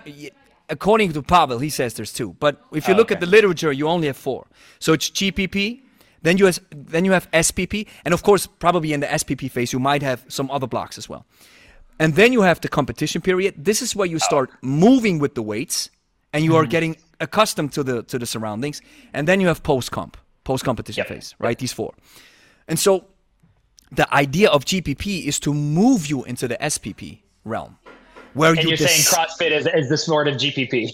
What CrossFit is for? CrossFit is forever GPP, so you never specialize, and this Right. goes against the idea of sports to a certain extent. From if you want to be the best at something, you have to specialize, and CrossFitters don't specialize. I see it, I agree, and of course you can make this a thing. Well, and, and we see it's very successful, but of course you're always going to get slack from the specialists. They always tell you what kind, what is this? What are you guys doing? Right? And here's Why another does your clean jerk look like that? Why does your deadlift look like that? E- Exactly. And here's another thing. You're saying they come up so inoften. Why not take the guy who's doing these workouts and tell him, bro, leave that away. Make it a little bit more Well, that compact. guy is a weird guy. That's all I'm gonna say. The I saw him. that is a I saw this guy. This is strange. This is. I, I think his deadlift. He, he did a 20 second uh, cat cat cat row deadlift. Yeah, I've seen it. I've seen it. Yeah. yeah. I would He ever was have- like 160 kilo. Yeah, yeah, it's crazy, crazy. So if this guy lifts like this, you can imagine what his workouts look like. Okay, but that's another thing. But but let's just stick to the facts. So okay, I understand. It it, it is reality. Hey, we don't specialize, and I accept it. But here's the thing: if you say I'm never going to specialize, I'll always be general in everything, you have to expect that specialists will come out and tell you this doesn't look good. And why? Because you don't specialize. I do understand you don't specialize, but it looks awful. This is not how you're supposed to train. And here's another thing. And here's th- another thing about the comments. I mean, the rudeness is one thing. I- I'm used to it on, on YouTube to a certain extent, even though now that, Yeah, that the- YouTube is very rude. very Anyway, rude. YouTube is very rude. But the, ch- I see now that the channel is getting larger, the community is getting bigger. Bigger now. These bad comments, they happen, but they're not as often. So Yeah. On Instagram, when this happened, and here's where I took it personally. I only took it personally when it came from a coach, because I ex- Ah. I expect I expect professionalism. a, a teacher to Yeah. understand the nuance and to not act like a child in a comment section, be very rude. And I even I even replied to some of these guys. I said, I, I just said, I you should your your coach license should be stricken from you because you don't talk like this in a in a in a public forum. This is stupid. And some of these guys even deleted their comments then because they probably realized, okay, I was I was uh, acting out, out of my feelings. Yeah. yeah, too much, right? But the other thing, and this is where it, the problem of CrossFit actually exists, is you have a lot of people saying this is decent technique. No, I'm gonna go that far. See, yeah, that, yeah, that these cro- and, and even even Ohlsen. What's his, what's no Noah Noah No Ohlsen? Ohlsen. No Ohlsen. What The they? guy even commented. The guy Yeah, said commented thinks and he- well, I think, Right. I think for what it's worth, I think he was actually calling himself handsome in your comment. what again? He was. I, I think he was calling himself handsome in your comment. Yeah, yeah, yeah. I think I think it's two things. Yeah, yeah, yeah. I think I think he knew. Or I think I think these guys know. Hey, we just do for what it's worth, and hey, it's impressive. That that's the major thing. People don't get it. You should compete in the games, bro. Have you missed it? Where I say that this is impressive. Yeah, This it's is crazy numbers They that don't, they do. they don't miss it, but it's better to. It's easier to have outrage if you ignore the part where the person is being reasonable. Greg. Yeah, Just you know. exactly. I'm just Exactly. letting you know that that's kind of Exactly. takeaway. The, one thing that I did, and, I- and I, I'm sorry, I didn't mean to like detract, but we're just we're hitting so many conversation topics. Yeah, so yeah, yeah, yeah, yeah. So I much will energy. that- Love it. I- yeah, a lot of it. I will say that um, there is a sport that's fairly similar that's up and coming right now. I don't know if it is internationally, but at least in the U.S., it's called uh, Hyrox, which is I like heard about takes, this. uh, you know about this? Okay, so it takes like the core of CrossFit, where it's like a fitness test essentially. It's like a GPP test, but you know what the events are going in. You know it's like a 5K run or whatever it is, a 10K run. This makes You know, way more like- sense. Yeah, you know it's like a 1K ski. You know it's like fucking however long it is, one one mile farmer walk. It's not actually one mile farmer walk with 24 Yeah, kilo yeah, kettlebells, yeah. whatever it is. And you know, you know that would be crazy. You know what the what the the requirements. And so the sport itself is of GPP, but you are like it's weird. You're like able to specialize in GPP movements. Does that make sense? Ah, yeah, yeah. So like to an extent, it becomes like strongman, but but aerobic strongman, like to an extent, which is kind of cool. I've actually considered doing it because Ah. I like this actually have idea. I like it. Yeah, yeah, yeah. Yeah. I think See? that it's cool, Yeah. and, and you'll notice I said I used to be a CrossFitter. I don't do CrossFit anymore. There's a reason for that, right? It's because I don't enjoy the training anymore. After I tore my knee, I mean, I can do all the movements still. I'm pretty good at them, but I just I don't like that uh, level of intensity at all times. Hmm. Uh, and I, I like separating my my training a little bit more. I like hitting aerobic work and it being aerobic work. I like doing Mm-hmm. two Ks on the ski or whatever it may be on the rower, and then I like going in and doing my deadlift, 240 kilo or whatever it may Mm. be. Like I like separating those. But then I like when uh, my training in individual parts comes together into a marriage where it might be like an aerobic strength test, right? So like for instance, in my competition coming up, I have a oh man, what are the weights where I'm loading a keg? I'm running with a keg and I'm loading it over like a 50 inch thing, and the weight is like it's like 80 kilo the first keg, and then it's like 120 kilo the second keg, and then it's like 150 kilo the last keg. Oh my. Right? And yeah, exactly. But and that's brutal. Like that's really hard. Yeah, yeah, But like it's that really. marriage. Yeah, I know. Yeah. It's that marriage of principles where like I can prepare for it in such a way that I know what to expect. And CrossFit, you're right, does does lack that. And so I'm not going to say that you know it's 100% the best way to go. I, I still love it, and I coach at a CrossFit gym. I, I still participate in it, and I am a defender of it to some extent. But I, I think that there are better, safer sports to get into for a general population. I Hmm. think it's a unique person that's going to get into taking CrossFit very seriously. Whereas I think point. something like Hyrox is a little bit more easy to get into because you don't need to I- be able to do a muscle up, right? Like, I, yeah, yeah, yeah, yeah. I've, I've, I've read, I've heard about this Hyrox thing, and I've read it. And I'm like, what is it? What is it? Great that you're mentioning. Now I know what it is. So, so here's the thing: you could improve, especially the CrossFit games, where so many people are watching, and then they think this is how I'm supposed to move, and these are my idols, right? yeah, You could make it way better by saying, okay, these are the games, and this is what you have to prepare for, like every other sport. yeah, Because every other sport, you have this. Yeah. And then it makes a little bit more sense. And here's the thing I think th- the idea behind CrossFit is awesome.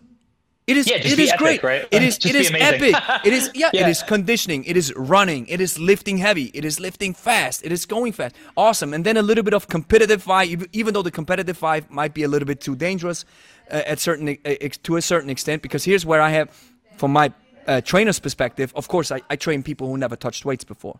yeah, yeah. I never, I rarely use any type of competition because it just boils down to the fact that everybody wants to finish as fast as possible.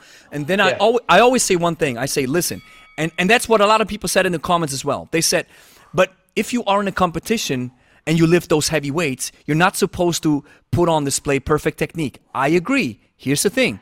When you go into competition, you go heavy, you use competitive weights. I'm saying your your technique will take collateral damage, but it still has to be a good lift. Yeah, I would say that the degradation of technique is something that is a little unique to CrossFit, right? Because Huh. you have to learn so many skills. Yeah. Like for instance, we were just talking about Markov.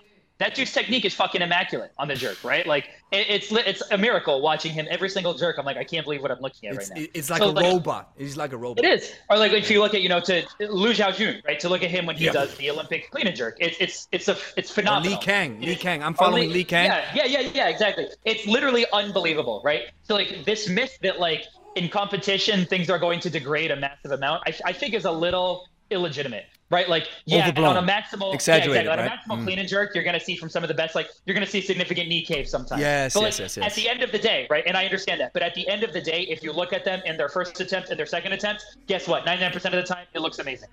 When you watch Markov from minutes one to nine, it looks amazing. If you watch him in the final sprint, maybe a little bit less, right? Maybe he has Yeah. to fight a little harder, but that's Yeah. because that's the final minute and he has nine minutes Yes, of a yes, yes. and the thing is about about CrossFit is you do it for so long, right? You're doing these maximal fitness tests the entire time. That yeah, you start getting some degradation, or you just don't learn the skill properly. So maybe the technique that you're using is more dangerous. So this is me sort of empathizing with you and, and understanding it. And I Mm. will say to also empathize with your side more because I do think you deserve more empathy for this take. By the way, even though Mm. I, I like sort of went against it, I do think you deserve more empathy for the take. Hmm, I think that if enough, because at the CrossFitters are pretty good at Olympic lifting technique. Mm-hmm. They're pretty good at weightlifting. They're pretty good at gymnastics now. So Mm-hmm. if if it becomes a thing where where kettlebells enter the the sphere long enough, you will start to see Yeah, CrossFitters most definitely. like, oh, we need to figure out this technique, Most and they will go to sports style technique. They will not go to Yeah. hard style technique. Yeah, most so I, definitely. I I think that like you just have to give it some time, and I Mm-hmm. do think that at the same time, people like you who are saying, hey, there is a better way. Look at Dennis Vasilev doing literally this exact workout. He destroyed you, right? Like I think that that is sort of evocative to a lot of CrossFitters, and so I think that people do need to say it. I don't think that coaches should be attacking you like that. That's really rude. But at the same time, I do also understand why people were mad because Yeah, you were. I, I Yeah, understand. I understand it too. You know, that I was in the wasn't. response. That was in the response video, so I do understand that it was also in the response. But you did call it stupid. that's Yeah, like you if know- I call simple and sinister stupid, I know that people are gonna get mad, and that's why I said, say yeah. I said, I know said, people are gonna get mad. in the video, I said, yeah, it's a dumb workout. I said, I would never do it. Yeah, yeah, yeah, Yeah. yeah, yeah. yeah. And Which, by the way, sometimes, you know, sometimes I throw a little bit salt in there that everybody's like, oh, oh my god, how can you say? It? And then uh, Right. a little bit for the audience, a little bit elgo, you know, to to get some no, comments. right. Of course I do it. up, right? Of course I do it. to talk about things that don't. Yes, Like, yes, at yes. the end of the day, like this is like such a niche topic. Does it really matter what you think about? It? Most definitely. But here- but here's- why. No, no, you go, you go, you go. But here's the thing. Here's the thing. Where I think it just requires a bit more. Let me put it like this: emotional maturity. If somebody Yeah, says, "Listen, kettlebells is the stupidest and the worst thing ever," I'm like, I'm like, if I'm having a conversation like this, I would say, "Why? Please Right. explain." I'm, I'm really, I- I'm curious to know. I Right. don't, or I stop being like, "Eh," because here's the thing: I'm detaching my personal self worth as a human being Right. from my training philosophy. Right. It's just training, man. And here's here's another thing. And man, this this thing that about Sean Mosen, it never came back to mind, but here's another thing that came to mind. He he, he did this. He's, he's like, listen, this is the world's population, right? I said, yes. He said, how many people train?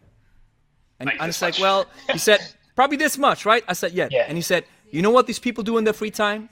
I said, I, I don't.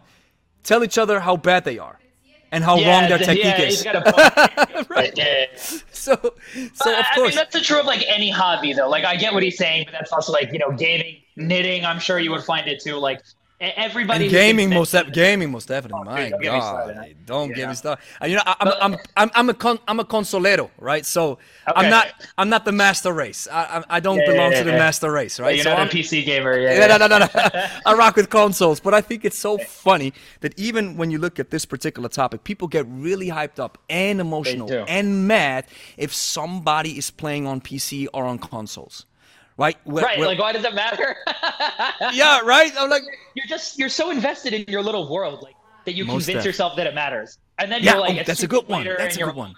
new friend group, and you're like, oh, why does I even care about that? Right? Like, it's like people have to just realize that a lot of these topics don't actually matter as much as they do. I think that a lot of the time you're arguing about stuff like this, like you kind of get caught up emotionally in it. Like I've even found myself sometimes like getting pissed when somebody's like, because you know I like messing around. Like when I do dips, sometimes I don't like just do strict dips. Like I'll just be like boom, boom, boom, boom, boom, boom, boom, and just like turn into a hydraulic press, right? Yeah, I might not got like 20 years. Hydraulic press, love it. Yeah, Yes. just like fucking around. Yeah, and yeah. people like are like, oh my god, like have you considered the strength to fatigue ratio of this? And I'm like, dude, like, literally no, I, I haven't. And I start getting I mad. I mean, Yeah. this particular guy that said this, yes, it was actually yesterday. I didn't get mad at him, but like I'm just, you know, referring to something else. Mm-hmm. Where I, I'll be like, oh, like I can't believe that it, he doesn't agree that my hydraulic press technique is going to help with my strength endurance. And I'm like, why does this matter? It literally doesn't matter. And like I go and pet my cats and I talk to my girlfriend and then I go actually work out and I'm like, Exactly. oh, I Exactly. guess none of that really mattered in the first place. Why did I doesn't. get? It Why doesn't did at I care? but but see but see this requires a little bit you know some emotional uh, maturity you you have to grow a little bit older you have to grow um and Right. you know get get don't don't be too sensitive when it comes to a certain topic, even if you're invested in. I'm totally invested into kettlebells, but here's the Yeah, thing. me too, yeah. But here's the thing: if a professional and somebody who has a a big credentials behind his name says something about kettlebells which I don't agree on, you know what I want to do? Right. I want to talk to this guy. Right. So if I say like, okay, I hate the Turkish getup, like, what do you think? I would. I can't I would. stand it. I yeah, literally can't stand it. yeah, I understand it because here's the thing: in, with my coaching practice, I never do it. You don't do it. Exactly. Nobody does it. Do you do it in your training? Like for, for like In my training, like, yes, yes, yes, for fun, Like it's a significant part. For say that again. For what? for fun. exactly. It's not a significant part. Never. Never. Exactly. Never was. Never is. And here's the And thing. this is I I, do it arguments about this. with, with my clients with the get up. We here's the thing, and that's what sometimes people don't understand who don't train or like you you said it so beautifully. You don't do this professionally, and I don't want to brag. This is just this is my job. So if I have people coming in, and you know my uh, my uh, average age is 48 years of age, right? and I said I train. Yeah, I train people who never. Yeah, I train people who never touched weights in their life right. and they pay they pay a, a lot of money in our in our gym. if you want my your time, well. Yes. If you want my time, you have to pay a lot of money. So if you pay a lot of money for my time, I have to make the most out of your time. I have to give you the biggest return on your investment and get the most bang for your buck exercises. A Turkish get up is not a most bang for your buck exercise because it takes way too much time to learn. And here's the thing even if we do it, it's always going to be a little bit sloppy, which I don't care, right? They never, they, nobody, nobody uses a 32 kg. They don't have to. But here's another thing: it takes way too much space in the coaching realm. so I'm saying, you know what? Let's just do some swings. Let's just do some farmers walks. I have a prowler. Let's do some, uh, let's do some cleans. Let's do some presses. Right. Let's use some dumbbells, right? And when we do a get up, I also say let's get up, but not not even Turkish get up. Just get up. Just get up. Yeah, that's another I'll thing. It's pra- I'll great. that, yeah. and for some people it's great to lay on the backs and then stand up and then just do, you know, do a get up in that case without any weights. But here's another case. Uh, here's another thing. We work with clients who are 70 plus. And Yeah, we have some clients, we have some clients who have a neck like this, right? Right. So they cannot lay on their backs because if they lay Yeah. on their backs, it starts hurting. They, Yeah, they, they start doing this and they have pain. What do you think? Right. I'm going to do a get up with these people? And of No, of course, course not. of course, you can tell me, yeah, but, but you have to work on this mobility, bro. This person never, for the last 60 years, never trained, Exactly. and now they start moving. Guess what? Right. I'm gonna give him the most suitable exercises, and there will. And there's something that I've realized in coaching. There are some um, biomech. Bi- let's call it like this: biomechanical deficiencies that you will be never able to cure. Some Yeah. people will have this. Some people will have this. Or there's It's- no point in fixing it. you can mobilize it a little bit. For example, one client. One, uh, it's such a great example. One client. Sure, he, sure. he walks around like this, right? Okay, that's pretty And extreme. yeah, very extreme. So what we do is in the mobility we do this, Yeah, yeah, yeah, and that's And- mobility work. Yeah. and and what his the first time he did it, he looked like this. right. He didn't Oh, know. You you didn't see the shaking, right? But he didn't know how to uh, communicate to these muscles because he never Right. used them. right. Right. And right, now right. and now it's a little bit better, but he always have a certain rounded back. So it, Right. I, I'm not going to cure it. Right. It's just fact, right? yes, and and like even And- like so consider. Sorry, no, no. You were gonna say something. You say. Yeah, yeah, and, and that's and just my final thoughts about the get up. And so, the a get up is a great exercise. If you love it, do it. But it is an exercise where you keep an weight elevated over your head and you stand up. Great. From my Yeah. perspective, some swings, some presses, some squats are a better option. I 100% agree. And I think even more than that, like a lot of people that talk about the get up, and, and by the way, if you don't want to hyper specialize in a certain movement, I just love talking about this stuff. It's fun. Yeah, I yeah, do it, do it, do it. Uh, Do it. yeah, I love, it. But like, so for instance, and I, sometimes I guess I like bragging. I'll just, I guess I do. Do it, Like, do it, I've do done it. Time, I've done time sinister. I did time sinister like two weeks ago. 48 kg, yeah. Yep, exactly. Well, actually, 49 because my, my bell is messed up. Yeah, my bell is messed up. My bell is messed up. Love it. Yeah, yeah. Maybe it was maybe it was my other one. Whatever, 48, Okay. 49, whichever it was. Whatever it is. Um, I passed time sinister. I have it on video. I could literally send it to you. I do not do Turkish get ups. I do not do one arm swings.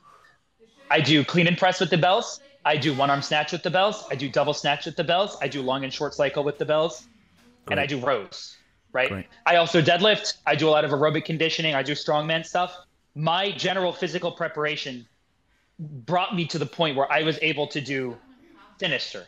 Right, where I was There able to get up off the floor without practicing it with a 48 or 49 kilogram There over my go. head 10 go. times right within that within that sphere of so like it's one of those things and this is something that i tell the people actually talking about the reddit on the reddit all the time where they'll be like should i do simple and sinister this is why i know i like talking about it's funny like they'll be like should i do simple and sinister? And i'm like is your goal to get bigger? No you shouldn't do simple and sinister. Is your goal to get more fit? No you shouldn't do simple and sinister. Is your goal to get better at simple and sinister? Yes go ahead do simple and sinister. Right? Like because it's not the one arm swing and the get up are not for hypertrophy.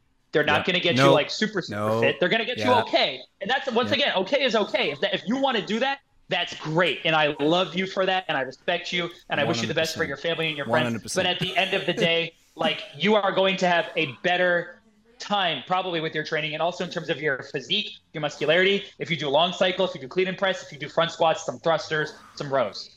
That is how it works One right hundred percent agree. Here's the thing about uh, great that you're mentioning about uh, simple and sinister because here's the thing, these are uh, simple and sinister is my best performing video on on YouTube. which one which Uh, you've talked the- about it a few times though The fo- the follow along where I do it in the follow along. oh where you do it the 100 I do I do two hand swing and uh, and the get up. And Yeah. you know how many people say it's one arm, it's not two arm, two arm, or it's one hand, Right. not two hand. I don't care. It's just a swing. yeah it's a, It's yeah, a swing. it doesn't matter Okay, we can, we can argue that if you swing with one side, of course there are some forces at play, that the rotational aspect. Okay, yes, but there's not a major difference. Just swing. not. Just swing. Right. So the idea behind this this workout was, as far as I remember, it was a different setup. I, I think it was something different. Oh, On the when program Pop- minimum, you're talking about the snatches. the programming bench. That's what of it used to be. I think it was something different. them. Yeah, yeah, yeah. But here's the thing. I like what you're saying. If you love simple and sinister and you aren't in decent shape and you just discover kettlebells, go for it. It's gonna Please. bring you it's gonna Right. improve your shape, most definitely. But at some point, you have to open up open yourselves up for the big most bang for your buck exercises. Squat, press, row, Yes. deadlift, carries, walks. And why are these exercises around for so long? And you know where the get up comes from? Uh, oh man, I, I feel like it was like a Turkish or like it was like a shield thing, right? You would like get up or something like that. Or are you talking about Mark Cheng, the history with him, where he would No, no. I, you know, there's probably many histories around it, but I Okay. had I, I had the pleasure of talking to um, uh, oh, what's his name from Argentina? Oh, my brother from Argentina. I forgot his name. was it He- this for the juggler?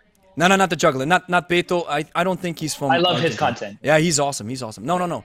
I think he's he's from he's from another country, but um, I forgot his name. He's just he, Okay. he's an he's a big name in the in the Latin America world when it comes to kettlebells. And I had him on a podcast, and I, I'm really ashamed that I forgot his name, brother. If you're watching this, I, I really apologize. So I had this uh, joint venture with him where I was doing the kettlebell history video. Which is only Yeah. Twelve thousand views, but I it, I've invested No, like three days. I'm sorry so for sad. I'm sorry for uh, for interrupting you. I was a teacher before I became a full time coach. I taught fitness class, PE. I had the kids watch that video. I just want to let you know that. I had the fifth grade kids bro. watch that Oh, I video. I, just wanted to let you that. know. Awesome. Yeah, fantastic video. So Awesome. Even Awesome. though even Great, though it might not be performing super well, you you taught a lot of kids about uh, about the kettlebell, and they loved the video. Awesome, awesome. That that's great. So so here's the thing about the history. You have um, it. It comes from a guy named uh, Voss. That's his last name. At least as far as we can trace it to this documented history from the strongman guys. And by the way, please read the book The Kings of Strength by Edmond Desbonnet. You're going to love it. Wait, I'm I'm gonna pick it up. Wait, I'm gonna show it to you. Okay.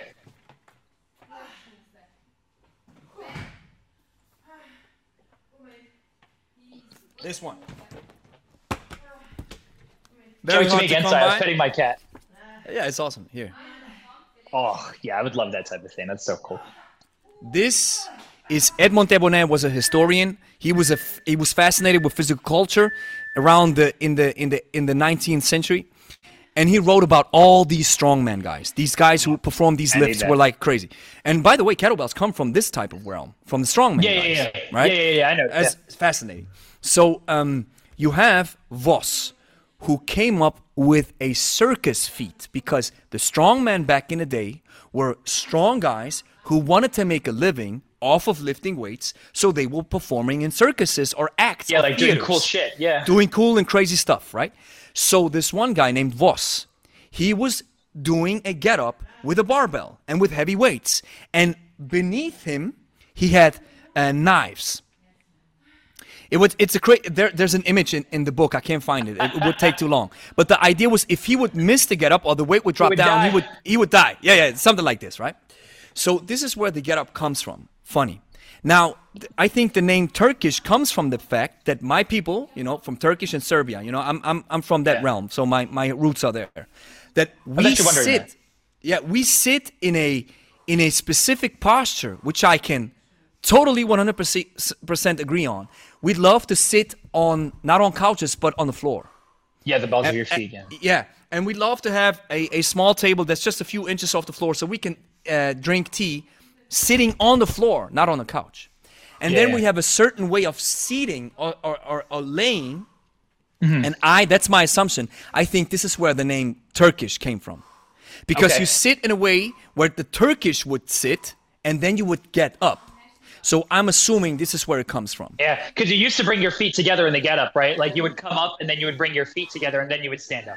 I'm, I'm not I'm not as sure about the movement pattern, but I'm I'm I'm sure about when you lay on the floor in the standing position where you have the elbow the elbow behind and you have one Yeah, leg yeah. extended. This looks like you're chilling. Yeah, it does. That's that's true. Yeah, it really does. And a this good point. I think this is where they uh, came up with the idea that this is the way the Turkish sit. And from them from there from them from there came together. Mm. Right. And well, like all of these like ethnic names for the workouts, like the, a lot of the time they have like weird, like the Romanian deadlift was just like a guy who did deadlift who was like showing deadlift, and they're like, oh, why do you do it? Funny thing about the about the Bulgarian split squats, I, Oh, I yeah, man. I had I had I had the conversation with Andrew uh, Charniga. You got to watch this guy. He's Yeah, so yeah, amazing. I'm- He's I'm so cool. watch it. And he said and he said, man, I was living in Bulgaria. I was uh, he wasn't living, but I was it. having I wa- I was having so many competitions. And then he said. There was a time, you know, I wake, I came to the hotel, I was at the gym, I trained, then I performed, then I went back. I came to the gym, I watched, I trained, I performed. And there might be a chance that I was taking a nap in the gym And somebody- and some guy did some Bulgarian split squats. so it might yeah, be. it's like, But yeah, he I said, think, you like, know what the like, Russian twist, right? Like He said, you know what the Bulgarians did? Squats.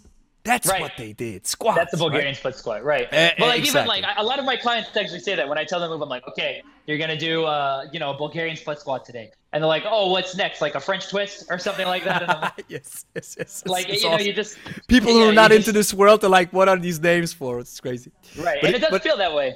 Yeah, and even funny thing is, kettlebells in Spanish, pesas rusas.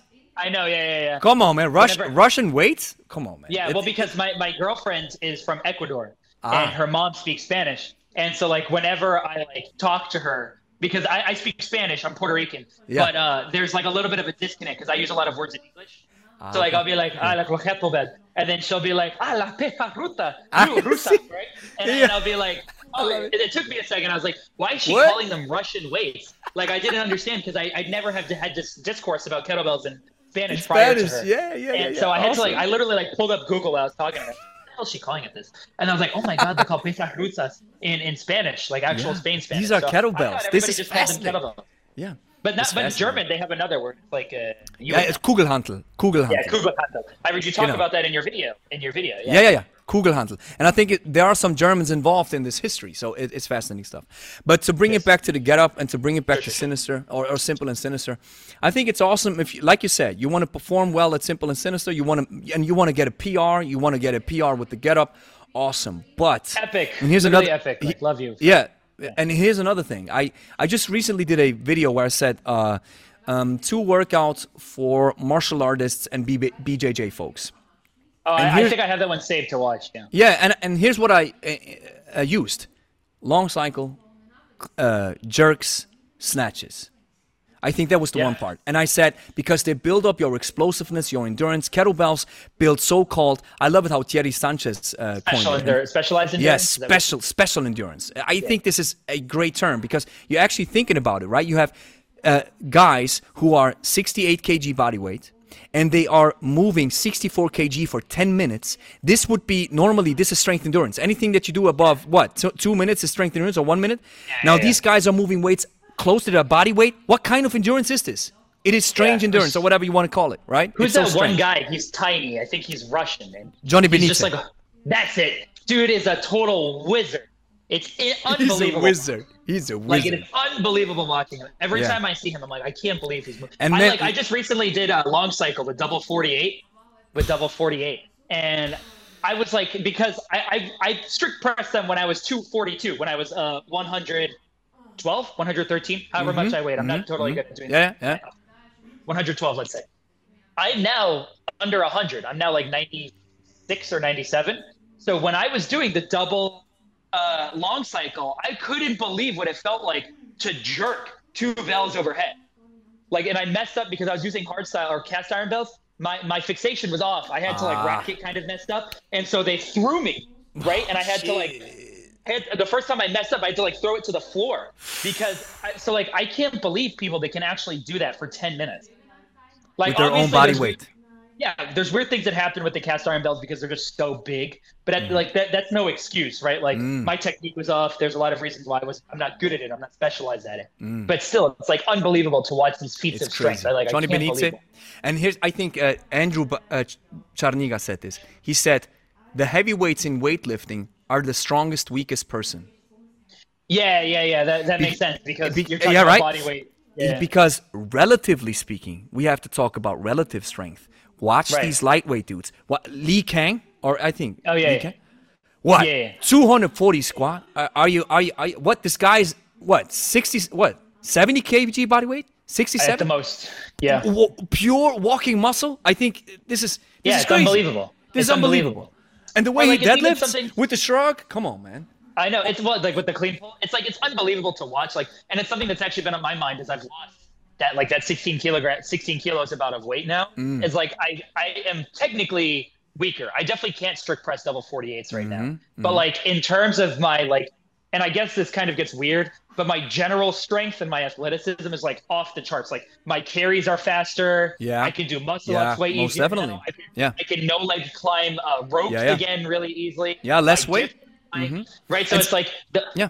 It's it, it is. you, you trade absolute strength. Yeah. Uh, most definitely, and that's what people also have to understand. So it's not you cannot, and that's why I'm also saying kettlebells are awesome, but they're not the the end all be all. You want to be the king of strength? Pick up a barbell. Yes, but I will Come say on. that when This- it comes to general health, I don't think you can beat a kettlebell. Oh, like, oh, like I said, I don't believe in absolutes necessarily, but like I tell everybody who like is messaging me sometimes they're like, oh, you know, I want to get into fitness. I'm like, if you are willing to invest the time into strength development and convenience, kettlebells are actually the best. Most right? definitely. Barbells might be best for absolute strength.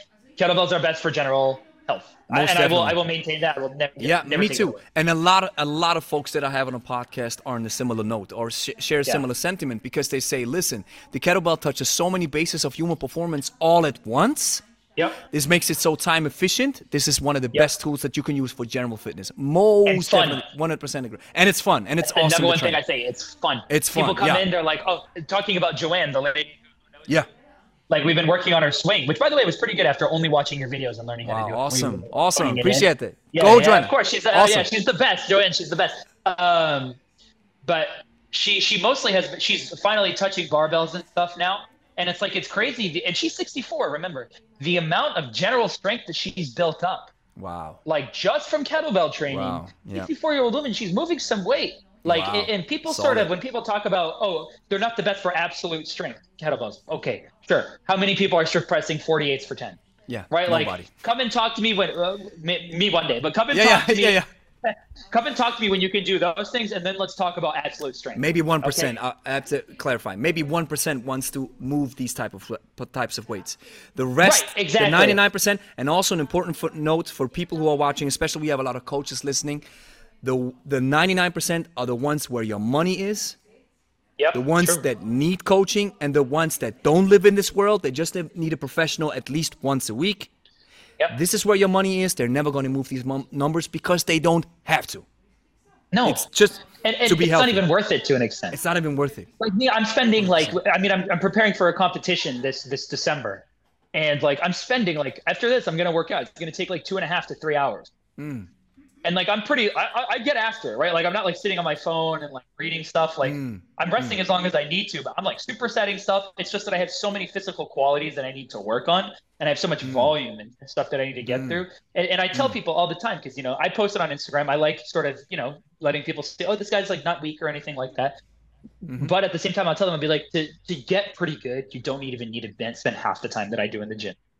This is mm. me like trying to be the best I can at something that I care about without hmm. any substances, like without steroids or anything.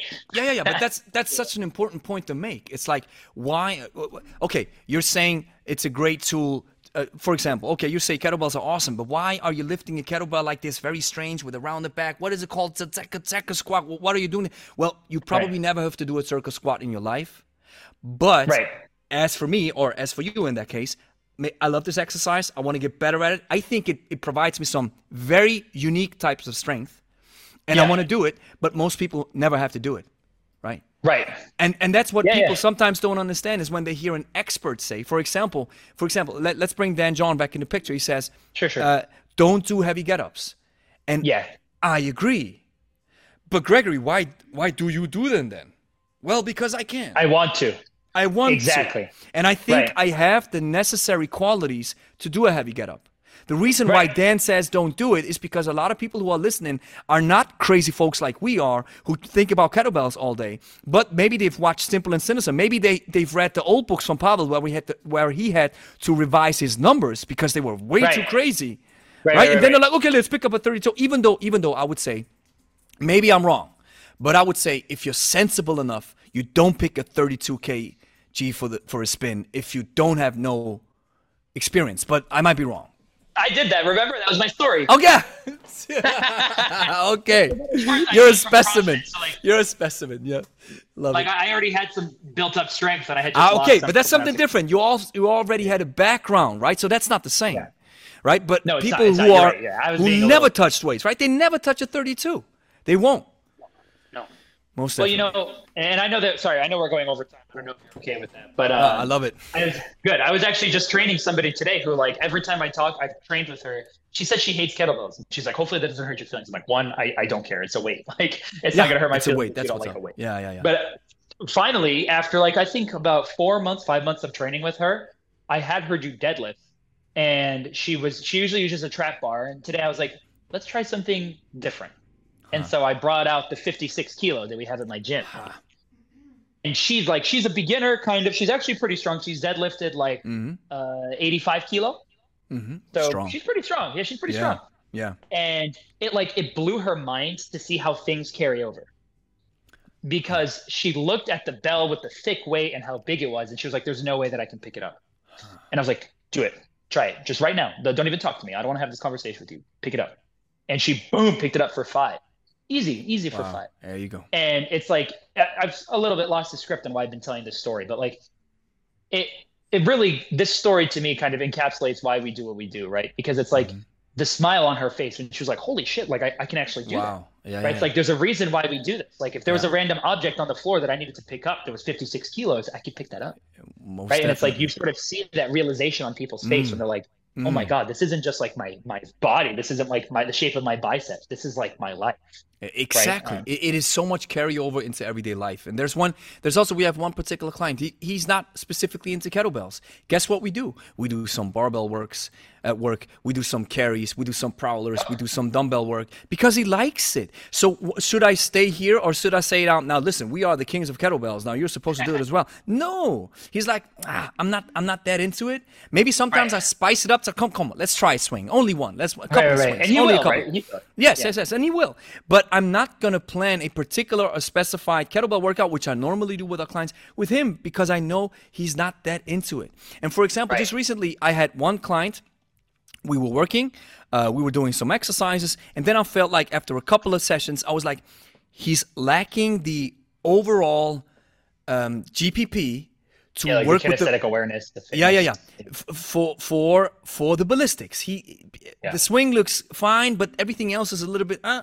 So I was like, come on, let's let's stop with the kettlebells. Let's stop with the ballistics. Let's go for the you know the big lifts. Let's do some presses. Let's do some squats. Let's do some walks which we normally yeah. do as well. So I, I, I laid him on the bench press. We did the bench. We stopped it. He racked it. He was like, I love this. Yeah. Guess- so fo- focus on that. Guess Yeah. what clicked in my mind? I was like, we're going to do this every day then, or every time you come, Yep, because yep, it comes once a week. Every because you like it. So if you Yes. like this exercise, you this this is like you're motivated to train. Like, oh, I like, I want to push, Right. I want to press some bars today. Of course, Right. I'm gonna do it. Right. I'm Well, then let gonna- me ask you.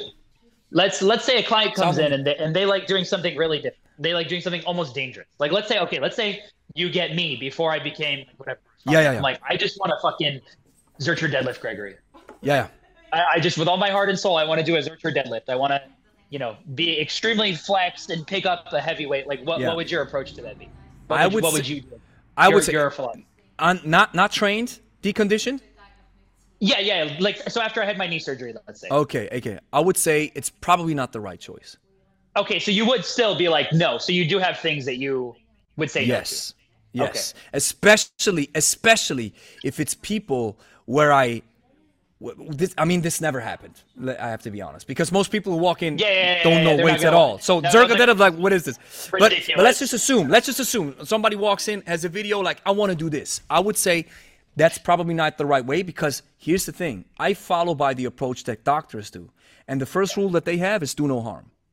Right. Yeah, we have the same thing in my studio as well. right? So if I know, I think this exercise might hurt you because Not you're worth it. deconditioned. You don't. I'm not gonna do it because and, Right. and, I- and I've, I'm liable, right? So Yeah, yeah, I have insurance, but I'm also liable. insurance too. Yeah. Yeah, right. But and, and I mean that's that's the let's call it the the the, the legal way. But the personal way is, I don't want to get you hurt and do something just because you like it. Then you hurt yourself and you'll never walk in again right. then then I'm I, I I I made a bad job, right? So Yeah, yeah. instead, I would say, hey, let's do some basics first and work up to this exercise if you want. Okay, I love that answer, and this isn't a zinger, but this is sort of uh, I wanted to like follow on that like path of thought because it's something I've been thinking about with my training philosophy too. So okay, so you say no to the Zercher deadlift to a deconditioned individual. What happens if another person walks in? They see you teaching the double squat rack, and they say, "Kyphotic spine, that's dangerous." Do you get what I'm saying? Right. So like you have another coach who comes in and says, "Kyphotic spine." You're saying that you don't want to teach the Ah, yeah, yeah, yeah, yeah. But, but deadlift. yeah, the reason why I don't want to teach the Zercher deadlift to a person who never lifted weights before is because I would assume that a Zercher, Zercher deadlift is way too hard on your on your system. Same goes for the rack. Same for the rack. Yeah, a beginner. I wouldn't. I wouldn't. I mean, a rack. Let's call it like a double rack position Yeah, yeah, yeah, yeah. with yeah. serious weights. No, Yeah. So you wouldn't. Okay. I wouldn't. I wouldn't. But of course, they would learn the rack position, but with, Yeah. with very light weights. Like and we. uh, but but that's a good question. We could make it take take it a step even even further and say, okay, you can pick up a barbell and maybe just do some. Uh, uh, uh, uh, the jerk squat, jerk deadlift, jerk squat.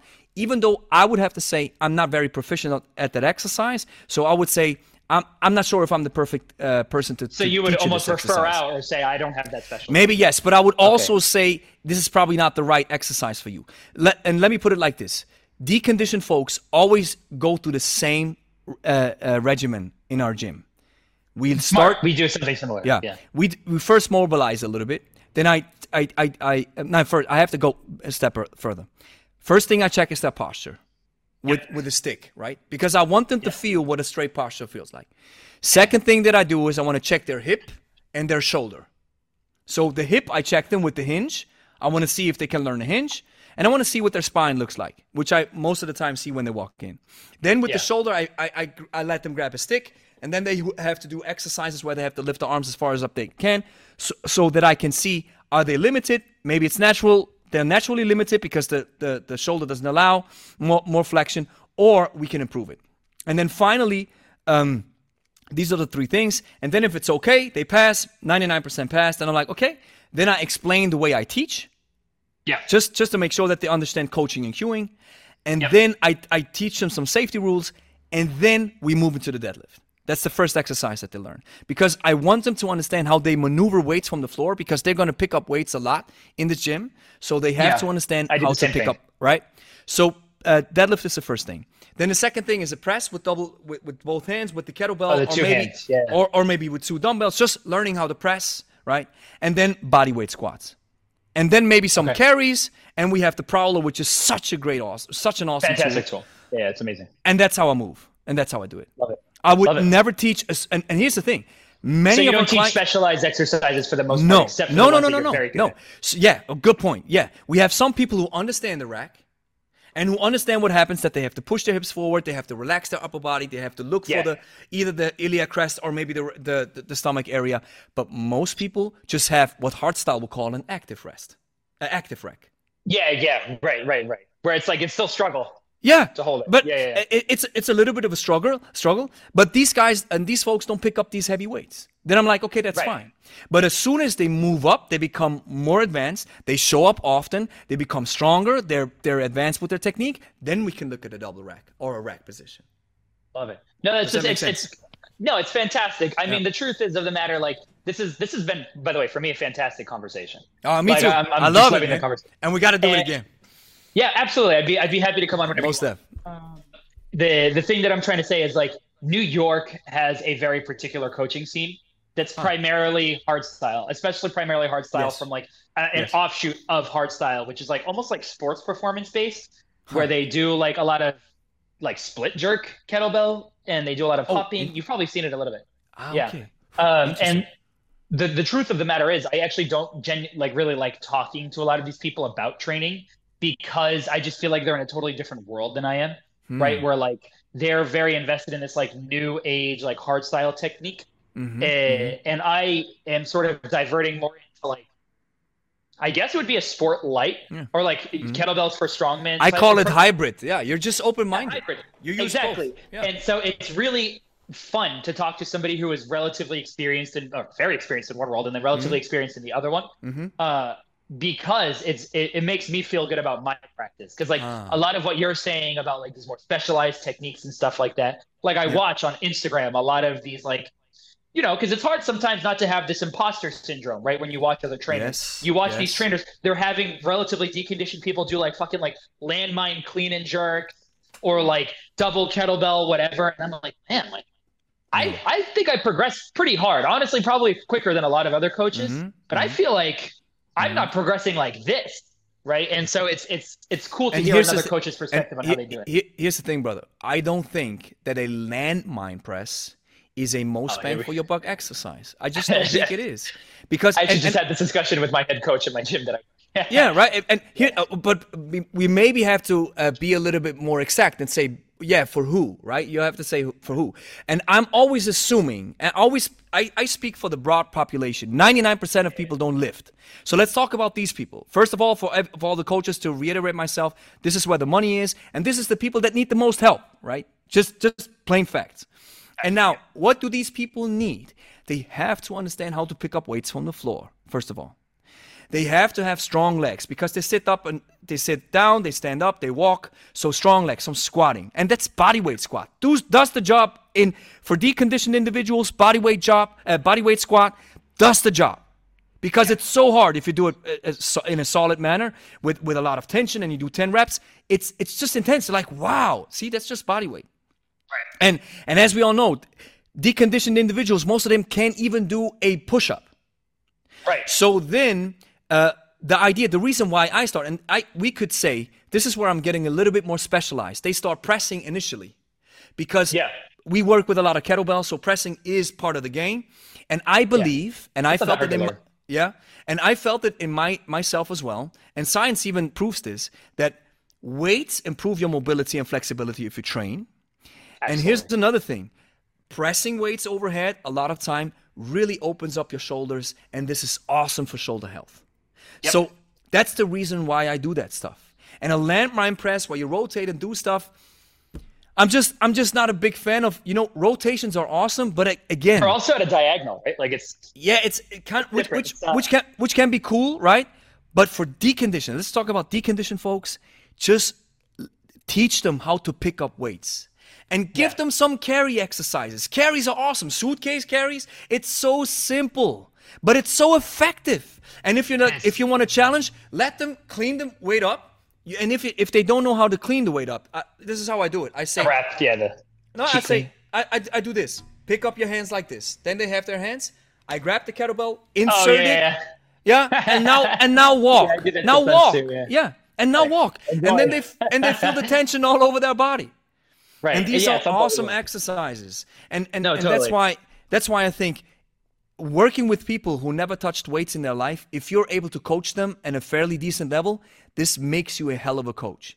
Because people people who can move, you you coach them instantly. It's like this. Yeah, boom, they boom. They, un- they understand it instantly. But people who cannot move, these are the ones that need the most help. And I believe you're doing them a disservice if you use exercises who are not most bang for their buck. Absolutely. No, I, I totally agree. I'm like, I'm 100% in agreement. See? Brother, man, we've spent Yeah, we're over. yeah, we spent two hours of talking, but man, I enjoyed. If, if if I feel the energy because I'm an energetic dude, most Yeah, definitely. sure. And I've had conversations with people who are very reserved and very laid back, which I which I understand and appreciate as well. Everybody's different, but if I get that vibe of energy, I'm like, I, Let's hit I, it. I go Yeah. all out. Nah, man, I'm telling you, if you if you like people with my character, you should come to the Northeast, man. Come to New York, come to Massachusetts. We're just a very abrasive, loud type of person. Oh, I love this. I love this. Awesome. Emilio, brother, uh, thank you so much for for joining the podcast. It was really an awesome conversation, very enlightening, and uh, you shared some perspectives that I that really made me think. And I'm I was just having a great time, man. I really appreciate Yeah, it. me too. Uh, it's so fun. This was like this has been such a highlight. We're looking forward to it. Bro. Awesome, brother. Awesome. So as soon as everything's up, I'm gonna uh, cut the video, edit it, and then it's gonna be on the podcast channel. Then I'm gonna share with you. So it's gonna be on the podcast YouTube channel, and it's also gonna be on the on the Spotify. And funny thing is, the Spotify uh, podcast is growing at a steady pace. It's Okay. not it's not huge, but it's growing Yeah, yeah. at a steady pace, which I'm very happy with. And and the reason why I do this is first of all, every time I have a conversation with somebody, I know that I'm gonna learn something Yeah. and and this makes the conversation worth. It's not about the views, it's not about the clicks, it's not about the numbers. It's all about the learning experience. for sure. Awesome. So Emilio, talk to you next time. Uh, we have to do this again, Absolutely. and enjoy the rest of your day. Ciao. Have a Awesome. great day. Okay. Thank you. Bye bye. If you find this episode helpful, consider becoming a Kettle Knight. Simply click the join button on our YouTube channel and become a podcast supporter.